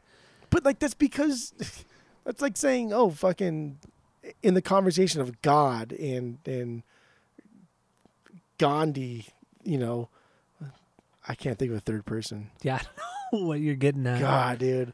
Because he's not talked about enough because Kurt and Dave are so larger than life musician wise. Yeah, That's why he's That's not talked about enough. Of course he's not talked about enough because he's it's Kurt Co fucking Cobain, Dave Grohl. Come on. Yeah, I I get it. Dave Grohl's still turning heads to this day. That's crazy. it's With the Foo absolutely Fighters. fucking bonkers. With the Foo Fighters of all bands, you know. And I think I think Ugh. like I think it's important to note. I do think it's important to note that I think I think Kurt would be happy with how Dave has handled himself and and music and the Foo Fighters since like Nirvana stopped being a thing. Because Dave, even like what was like last year when he was on the flatbed truck playing music to like anti I guess pro abortion no, anti abortion uh churchgoers. Remember he was like on Oh, the yeah, flatbed yeah. truck I and like, remember that. Oh yeah, Yeah. you guys should reconsider and like, dude, come on. He's still doing this shit. Fucking 30 years, 40 years later. That Nirvana was playing anti-abortion rallies. They were the, for the in Oregon, right? Mm-hmm. At free free shows and stuff. Like that's cool that Dave Grohl still does. That's cool that Dave Grohl like still like calls out like a, a person in a wheelchair in the crowd and says, "Hey, lift him up on stage," and gives him a guitar and tells him to smash it, and then throws him in the crowd to crowd surf. That's cool that these big bands still do this.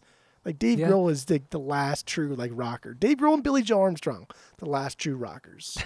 I will say, Well, calling it, I don't know about that. calling it, calling Well, it. But also with Dave Grohl, he's he's a person who in the limelight who nobody ever talks bad about. Everything is so positive about Dave Grohl. Even when he doesn't, yeah, because he doesn't like sign autographs outside of like specific times and areas. So when people approach him, like, "Hey, sign this," I don't sign autographs. Well, why not? And in that video, he just runs away, just takes off. what? Yeah, there's there's a video of like Dave Grohl's like walking to or from his car, and a group of people are like, "Hey, Grohl, Dave, like come here and talk to us." Hey, what's up, guys? And like, hey, sign this. He's like, I don't sign autographs. And like, well, why not? He says, because I only sign autographs in specific times because people scalp them and stuff. And they ask Oh, him okay. another question, and he's like, uh, and then it takes off running. I've never seen. so good. God, he's just such like That's a people good. person. He's just so nice in like every aspect, so down to earth. He's just like the perfect rock star. Yeah, yeah, definitely. And he's so fucking talented. He really is Whoa. talented. Whoa. Hey, Whoa. hey, we know Nirvana. We know some good Foo Fighter songs. We know Dream Widow. We know Probot. We know Queens of the Stone Age. So you know, Yeah, he's just really good at playing the drums. all right. Um, let's move on from Lithium. I, I'm I'm done. Unless fine. you got some- anything Now else on this let's, one. let's go to the punk songs now. Here we go. Oh my god, you're exhausting. Well, is that You're is that not? exhausting. Should we not call them the punk songs because they're the punk songs, right? Okay, so I guess we're gonna get into the punk songs, as as you say. So yeah, my my two B going back a little bit. My my second banger on here is "Stay Away." Why don't you? Why do you hate this song so much? this is my six B. This is a why, high why, B why are you bitching so much then? because you're you're don't get predictable it. and pathetic. You're a peepee. Oh, Yeah, you're predictable and pathetic. it's so it's so disrespectful and rude to say it that way. You are you're a peepee. Saying. Uh, what I what I love most about this song is is, is Dave's drumming. It really it just starts out with that that that drum roll, builds, builds, builds, and builds, and his parts are really simple. They're very catchy. With this song, with Breed, with yeah, really this song and Breed are the two songs where I feel like he's Punk he's songs. like, well, okay, yeah, they are. Well, what, what's wrong with that? Nothing wrong with What's that. I'm wrong just with saying. that? Okay, That's but what you're makes you acting like peepee. something's wrong with it. That's what but makes you're you acting like something's wrong with it. But that's fine. Um, because this is fun.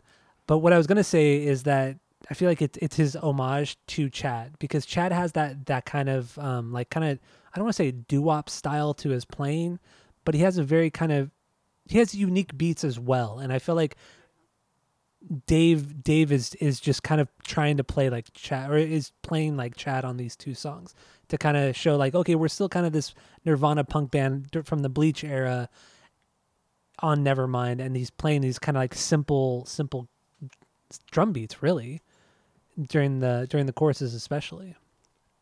No, I see it. I get it. I get. Do you? I I Do get you? it. No, I know. I, the this is the punk song. Come on, it's silly boy talk. The- to think it's the so punk why do you keep talking shit? because I don't get it. because it's like the more basic of the songs. It's still a really really good song, but it's the more basic of the songs on this album. So when you choose these like basic punk songs, because punk at its core is pretty basic, they just think, yeah, I don't know. Eh, but is it really that different than than some of the other like slower songs? You know, where you know in the verse he, he's singing like in a lower register. He's kind of like doing this kind of lazy thing, and then it it's it's even in this song it still has the soft and soft and loud dynamic. It, it, it- soft it and hard brings it back to like like humans. We enjoy melody. We enjoy things that that are easy to listen to, that are fun to listen to, and just and to say that like territorial pissings and stay away and breed are on the same plane. I'm on a plane as like drain you or complain. or even come as you are. And the come as you are it's just instantaneously catchy. And I will I will I will like admit that, but like it, this is not no. It, it's in, it's inherent in us. It's it's this subconscious thing that we that we do. You, you're you're Yeah. fighting nature. Nature versus nurture. Nature always wins. Always wins. so that's, that's what's happening here. But i do love stay away man. This is my 6b this song is so rad. It is. god it's so is. good. Dude You know- rad bass line the back and forth and the vocals that is so fucking cool like the verse parts the the whatever he what did he say in the The verses? monkey see, monkey do. I don't know. So- uh, like that. Oh, so that so that good. part, the I don't know why part, until this week, I never knew what he said. I didn't know what he fucking said. I, just, I, I- would always just say like, uh, uh, uh, I always like kind of do that thing. Same here. like even now, I, I even now I don't hear. I don't know why. I, I cannot hear it. Ah, man, he he is so lazy with his vocals, and I love too how Butch Vig has said multiple times that he just he purpose not purposely, but just that's his style. Like he doesn't care what people hear. He just is trying to sing something that sounds good to him. Like whether or not they're actual words or they're coherent, it makes no difference to him, or it made no difference to him. I love that. I fucking love it. And I hate the people that try to overanalyze shit. Oh, like the um um oh, we uh, we should have brought this up during the in bloom part, but let's just go back to it real quick. So I came across this video a couple days ago about in bloom and it's some like some dude on YouTube where he's like he knows musical theory like through and through and all he does is like break down these these pop songs like this or rock songs and and breaks down like oh so Kurt was inspired by this by the doo-wop era of like 1963 and this No. like he breaks it down like super super it's super complicated and it's like you're completely missing the fucking point. Like Yeah. i- it's not this at all and you're complete it's a, like it was like a 4 minute video and it was exhausting. I got halfway through it and i just i'm like this guy just is full of fucking shit. He, he can literally say anything. I mean, it, it's, was, it's, oh, it was so obnoxious we do base like a lot of a lot of this this podcast on like overindulging in things that probably are not there, but like the essence of, of what is happening, we we keep intact and and yeah like Nirvana especially, Kurt was was pretty was pretty adamant about lyrics not meaning a goddamn thing. And even like Dave Grohl, dude, like recently had said that yeah, dude, like Kurt was writing lyrics like five minutes before we fucking started recording them. Like he was just jotting down things that rhymed and doing it as fast as possible just to get it done. Doesn't mean shit. and not only that, but it's like when you see bands like really any band, they a vocalist goes in with like uh like sc- uh, scratch tracks. You know what I mean? Like he goes, they go in with just the the melody, the idea, but with no lyrics, so they just make noises. Yeah, Like that's essentially what Kurt does. exactly. it just happens to be instantaneously like iconic with the stupid fucking things he throws out Yeah. there. Like I hate "Come as You Are," but God, the "Come as You Are," I, ugh. But no, okay. So back to "Stay Away." What, do- what do you have musically on this? I love the way he screams "Stay Away" in the chorus. It's so good. Dude, Chris Ah. has like some great, great parts throughout the song too. His bass lines like accent the power chords to make them Mm-hmm. seem more complicated than they actually are. Because we're just having a lot of power chords thrown out on this album, and that's fine, whatever, right? Like right from the get go, we hear power chords. Smell like Teen Spirit right from the get go. The first thing you hear in this album is power chords, and we have a lot of them here. Mhm. It gets kind of old, and this is the tenth. This is the tenth track already. So now, now like Chris is is finally writing bass parts to make those power chords not seem so basic and stupid. Mhm. I don't know, but it's it's they're not that complicated still, but it's he's trying. He's trying. And the ending of this is really rad when it's just Chris and then Dave double times kind of with the drum roll. Yeah, to end it. It's so so sick. So sick. It is. Also, uh, kind of jumping on the lyrics, a little bit. The end of the song, the last line is "God is gay," God and I- is gay. that's pretty. That's pretty controversial in 1991 to say something like that. Well, he grew up very religious, and He then did, yeah. grew up very anti-religious, but then also kind of like, like when you grow up religious, you always have that that in you that's like, yes, I'm not, I don't really believe in God anymore, but I still understand a lot of, of like the values of Catholicism or Christianity or whatever religion you're doing. You still hold Mm-hmm. those values because that's how you grew up, and and, and they're they're still like inherent inside of you. And so Kurt brought those those later on brought those later on to his to his music. Um, even though he wasn't religious, there's a lot of religious themes. He didn't disagree with religion. He doesn't agree with it. And and I don't know. It's just weird like I think he's just ground. trying to. I think he's just trying to offend a little bit, but not be, not not be obnoxious about it. Really, and not be like on the nose about it. If that makes sense. Like he's not writing a song like he's not. The title of the song isn't "God is gay." He's just throwing it in kind of like as a throwaway line. And that's something he was spray painting years prior to this album anyway. He was tagging up fucking this, the the hard streets of Seattle or Aberdeen, and he was tagging up "God is gay" for years prior to this anyway. But yeah, I think Yeah. it's just shock value. It's shock value to get people talking, and I don't think he actually hates God, but I think he enjoys the concept of of. I, I think he's one of those guys that would like to talk to somebody who's really, really religious and hear their side of the story as much Mhm. as he would like to talk to somebody who fucking hates God and hear their side of the story. I think he's a good, good middle ground guy. Was a good middle ground guy. Yeah, I could see that. I could see that. I don't think he hates God in the way like like some of these like metal bands fucking pretend to hate God in silly ways. Yeah, all the the Swedish death metal bands and shit. Yeah. Yeah. I think it's All more right, of a, uh, a ploy. Should we uh, should we play a little bit of "Stay Away" or do you want to move Yeah. on? What do you want to do? your- It's your one How many dude. more songs do you want to talk about? I want to talk about all of them except for Endless Nameless. I don't really care. Yeah, I mean, I don't, I don't care to. I mean, I like the song, but it's a hidden track. That's a that's that's my 13B. If you had a 13B, Yeah. And that's that it. is that is my 13B as well.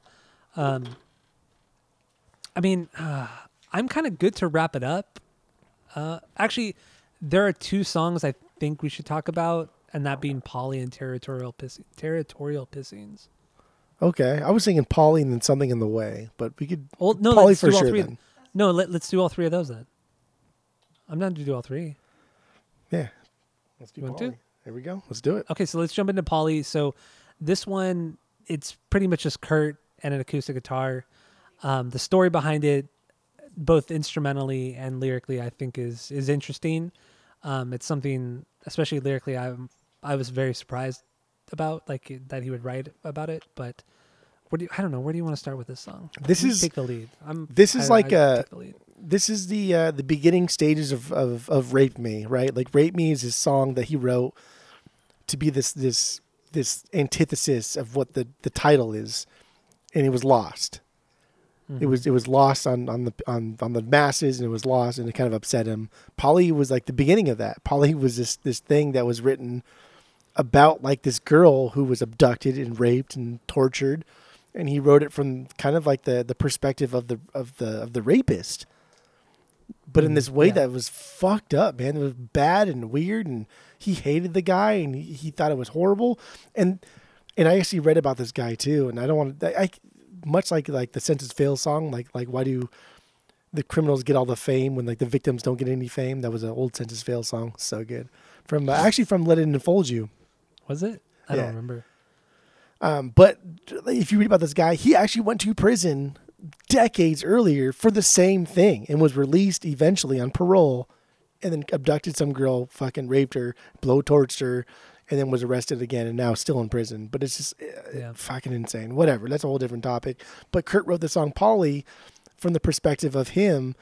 And I think that shows on the surface it's kind of like why the fuck would you do that it's weird but i think that shows like the amount of like empathy kurt has and you can have empathy for somebody that you absolutely hate that you cannot stand that the worst people that have ever lived on this earth you can have empathy for them because you're emotional because you feel things and i think what makes this song great this is my 8b by the way this is just Okay. fucking My fun. love 7B.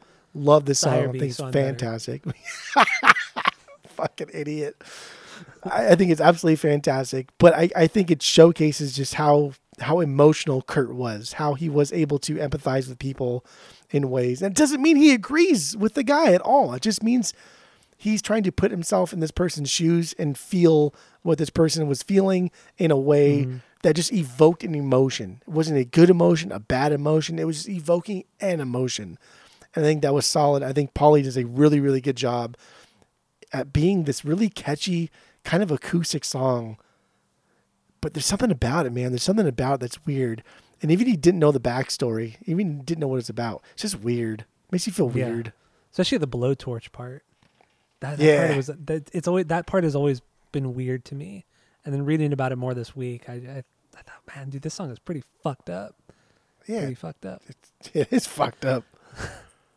but I, I I don't think at this time in '91 a lot of people were were looking at looking at the perspective like he, looking at the pers- perspective like he was of the bad guy of the villain of something this egregious and and terrible you know what this guy did to to this one this girl and and another girl prior it was just it's despicable it's terrible and, And it doesn't mean that he agrees with it. Like that's No, no, the biggest takeaway. It doesn't mean that because he was putting himself in this per- that empathy, right?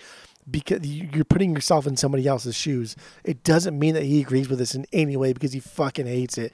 And Nirvana existed to be like the antithesis of of this. Like they were they were very much feminist. They were like the most feminist band that were not like Bikini Kill or in the Riot Grrrl era. yeah They were the very much like the most feminist band you could possibly have.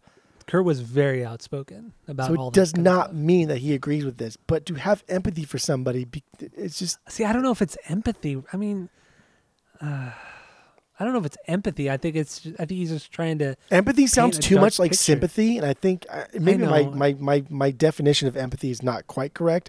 But I think empathy is literally just putting yourself in somebody else's shoes, while sympathy is you feel so bad for somebody because of the actions that they did. So he has Yeah, empathy. He can feel what this person is feeling, even though he fucking hates this person. I still think empathy might be the wrong word. I, st- I think he just wants to put something in a dark place and or write a song from a dark perspective, and I think that's all it is. I, I think that's. I don't think it's an. It's an empathy thing. But it is from the perspective of this guy. I know it is, but it's meant to be like done in a dark way, and I don't feel because empathy is kind of. I feel like it implies like that you you understand why he why this person did what they did. But you can still understand why somebody does the way, why somebody does the things that they do, and still think they're fucking horrible for doing it. Uh, true, I guess. But still, Again, I like Hitler, like we all understand why he did the things that he did. He's, but like he's still the fucking worst of all time, right? He's the Yeah. goat, possibly the goat. throw out another word, which I don't think that would really apply to Dude, Hitler's like the goat at being the worst. the goat at being the worst. Yeah. So the first verse in Polly, I mean, it's dude, it's Polly wants a cracker. I think I should get off her first. I think she wants some water to put out the blowtorch. This is the only song, like I, I mentioned earlier, this is the only song on the album that I read the lyrics and tried to decipher them. This is it. I, I mean, I don't think there's anything to decipher outside of the fact that he, this entire song is pretty much him going through the events of the the rapist, the torturer. Dude, I, I don't like- think I don't think there's a deeper meaning to it. That that, that that line polly wants a cracker like dude i ugh. treating somebody like an animal right polly like you it's a bird Subhuman, right yeah. it's a bird I- that's what people think polly that's what i think polly is do you think polly like polly yeah, that's- want a cracker that's what I would right? think too, yeah. okay so like polly wants a cracker you're treating this person like a fucking animal and then thinking the next line maybe she would like some food in the later verses and i think she should get off her first. But like it's just it's so disgusting. It's so fucking bad dude. It's so oh my god it's so real. It's so raunchy. Yeah, yeah. it, it's so bad. You- like you, you, don't want to talk about it because it's so awkward. It's so fucking bizarre. It's so unreal that somebody could like do these things. And people do do these things and continue to do these things but we don't we don't hear we don't hear pop songs written around this because it's it's taboo because it's it's horrible but i mean ultimately art is is is is there to make you feel it's to make you feel something and if this instance if putting himself in the shoes of this guy made Kurt feel. Therefore, he wrote a song to make us feel. That is, he's accomplished his thing. That's art. Yeah, true. True. I don't know. This this song is is uh, this song is weird. I think this is like the biggest outlier on the album because absolutely. it is it is. I mean, it's the acoustic track, right? Except for the Yeah, musically, the sick, lyrically, sick drum performance by Chad. Um, the four the four cymbal hits that he does. Otherwise, it's just an acoustic track, really. But it's not like an acoustic track as like the closer is. It's an acoustic track that is kind of meant just to be really fucked up. Yeah, yeah. I agree. I, I do want to play any of Polly. I'm I'm okay not to. That's fine. Okay.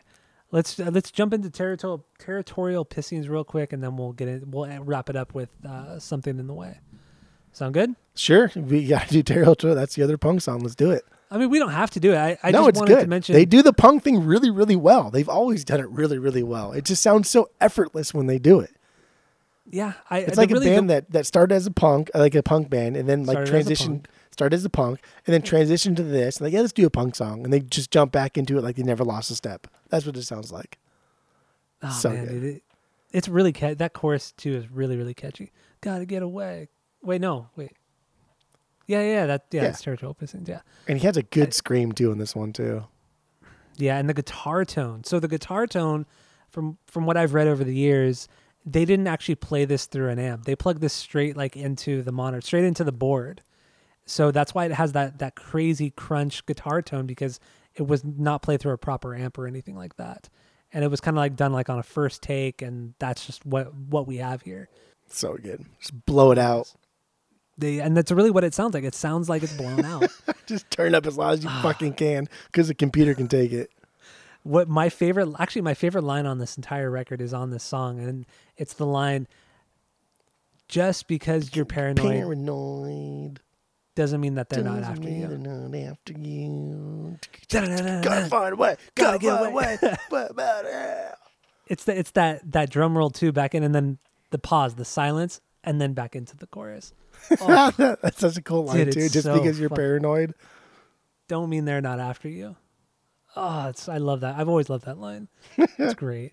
And then the, the beginning you know it starts out with with chris. He was kind of goofing around in the studio. Come on people now. Smile on your brother. Everybody get together right now. And then that super distorted just fucking guitar and bass come in. Oh man. This is a wild song front to back. Have you have you heard that that that Youngblood song? That's that's what it's, it's taken from. young It, well, the it was taken the song from, was oh yeah yeah yeah, it was taken from like from the 60s right well, the, the the the artist is called the Youngbloods, and the song's called "Get Together." I think that's from like their first album, like early or mid to late '60s.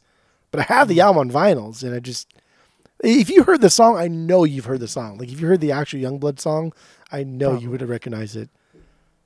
i probably i probably would It's so silly, but it's good. I like it. but this song is a fucking banger It's a Um, banger. it's fantastic. You hate it because it's a punk song, but There's only one song on here that I would be okay with like completely erasing. what is it? It's probably Lounge Act. No, it's Endless Nameless. Oh well, that's a hidden track. Yeah. It's not. And it's not even on not my vinyls. Yeah, it's not on mine either. So I'm completely happy with it.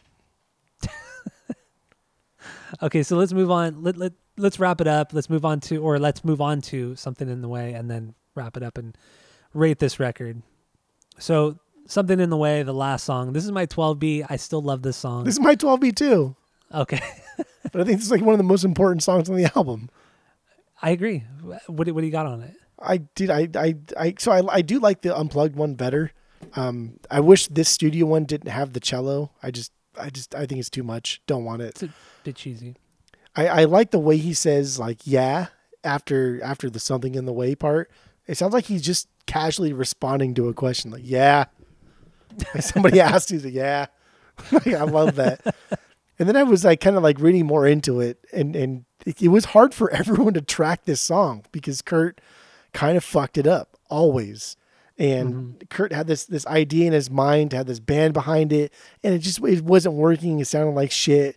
It just it just wasn't working. So he he went with Butch into the uh, the the booth, and he's like, "Yeah, dude, check this out." He pulled out a twelve string guitar, which like I guess five of the strings were nylon strings, and the oth- and they weren't even tuned, and the guitar sounded like shit.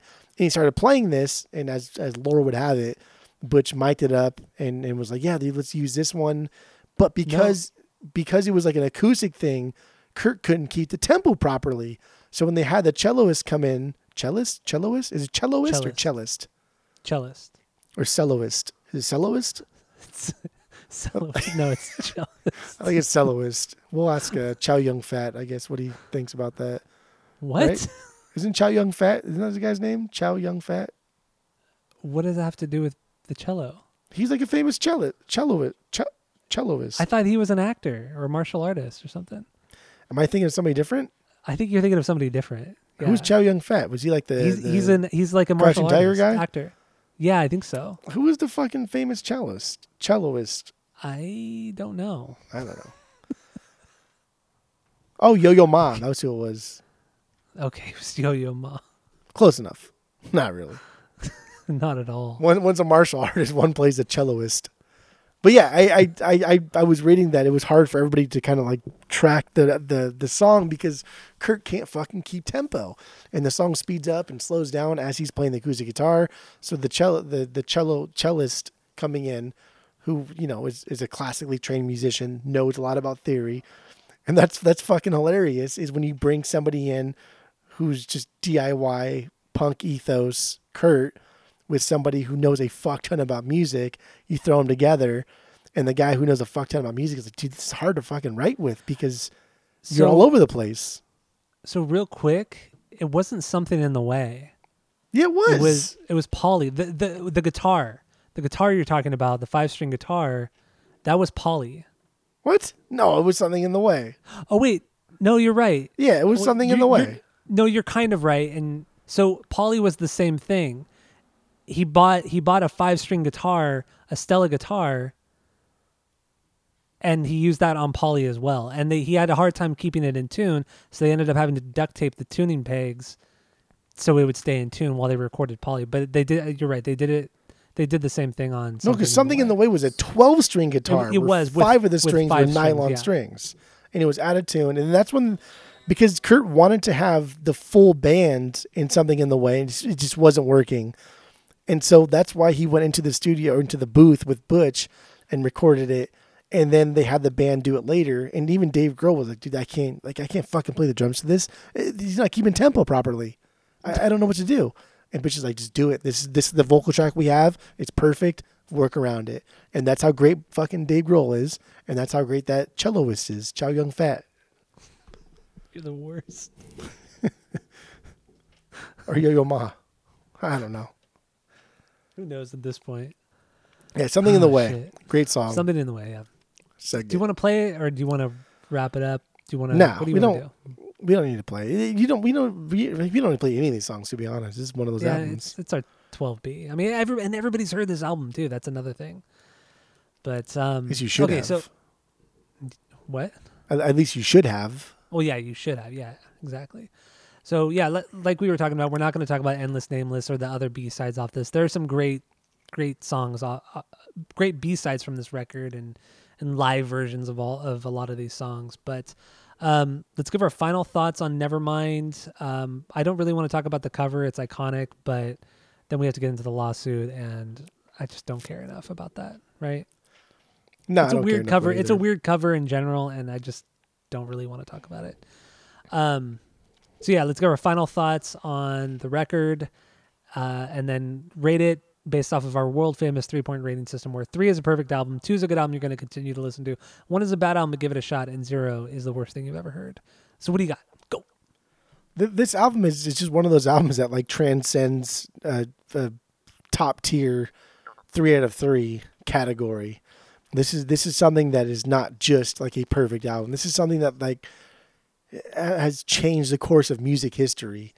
This is something that that that uh, remember that did you ever see that that uh, fucking SNL skit where th- that Voyager rocket they sent out into space they put a bunch of music in there and like writings and literature and poems and and and uh, Steve Martin was like, "Oh yeah, and we've actually heard back from the aliens." And and, and in the in the, the the Voyager thing, they sent a bunch of music. It was like Beethoven and Bach and Chuck Berry and Elvis and all this stuff, like Zeppelin, and they sent off into space in hopes that aliens would listen to it and and think of something.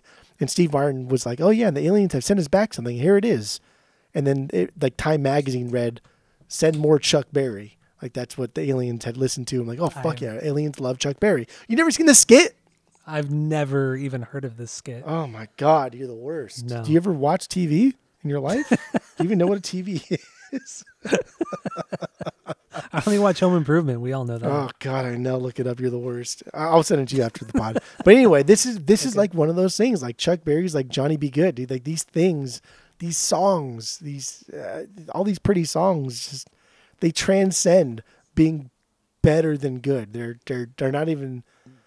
They're on a different plane. It- you know what I mean? Like Yeah, I'm on a plane.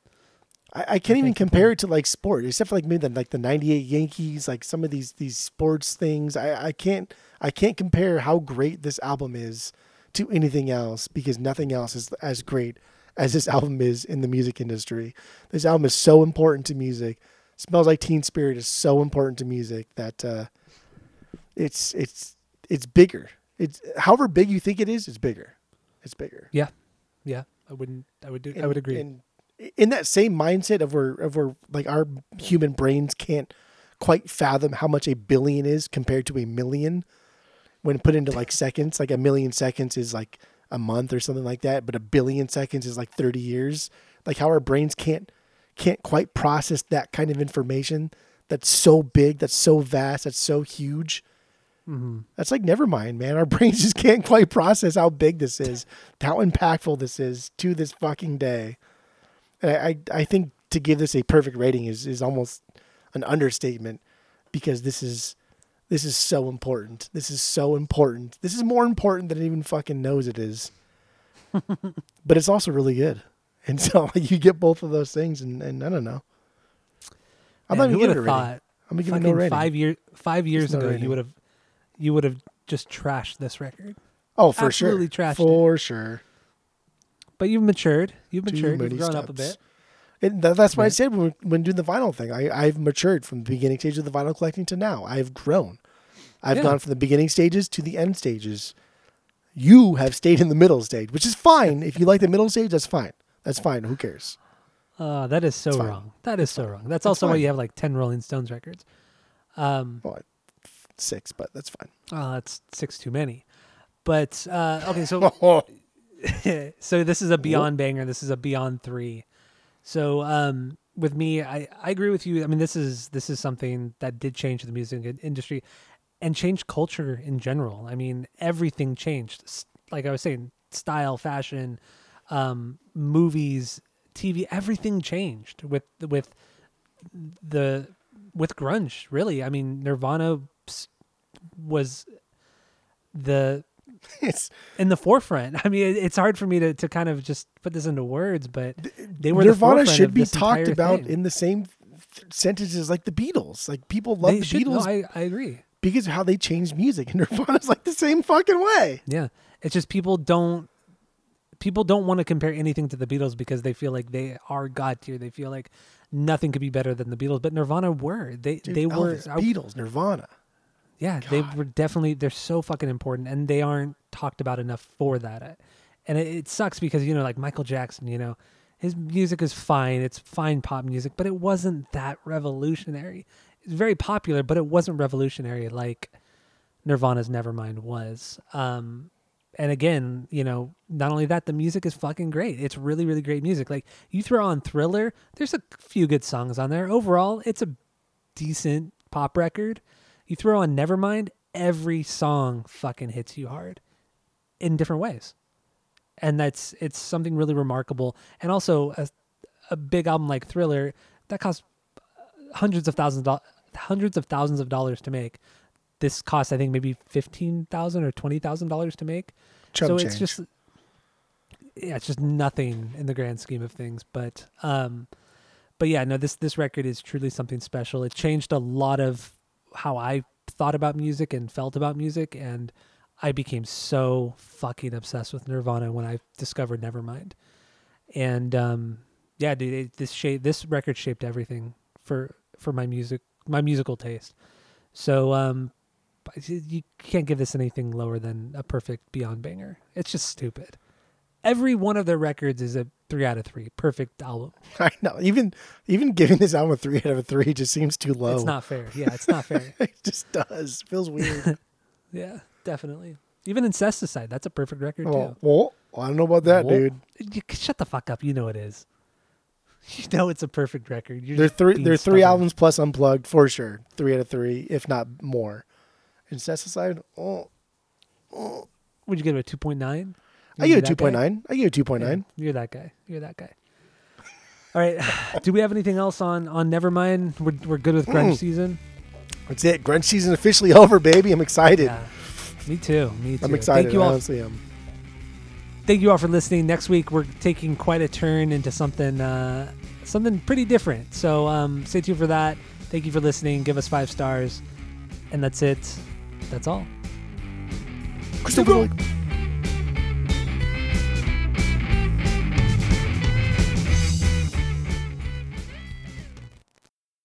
Like I said, the the all of all five of these albums are are interchangeable, and it's totally based off of my mood. And I I had the most fun. I most fun listening to Your mood must have Incesticide. been It's such a fucking good. What? So you- so your mood must have been stupid this week then. stupid rankings. I heard you clicking. Territorial. Okay, territorial. Territorial pissings is my five. and then what's breed? Breed is my four. You're such a. F- you're peepee. You're peepee. I don't But know hey, Drain You's in there, right? Drain You's in there. God, you're so oh, predict- predictable and pathetic. That's what you are. Yeah. That's fine. I don't give a fuck. Yeah, predictable and pathetic. You're you're one dimensional. You're you're a fucking you're a piece of paper instead of like a Why cube. though? But why? Why are you a piece of paper? Because you're predictable. Dude. All those songs are very very similar. All those songs are just They're not, basically the though. punk songs of the album. You essentially just chose They're the punk faster songs, of songs. the albums. But come on, dude. These it's these melodies. The melodies on this album is what makes this album. And I know we can pretend. I know you can pretend like "Stay Away's your favorite" and "Territorial Pissings" and "Breed." All the punk songs are my favorite. But like, fuck off, dude. You listen to this. al- You listen to Nirvana because of Kurt and his melodies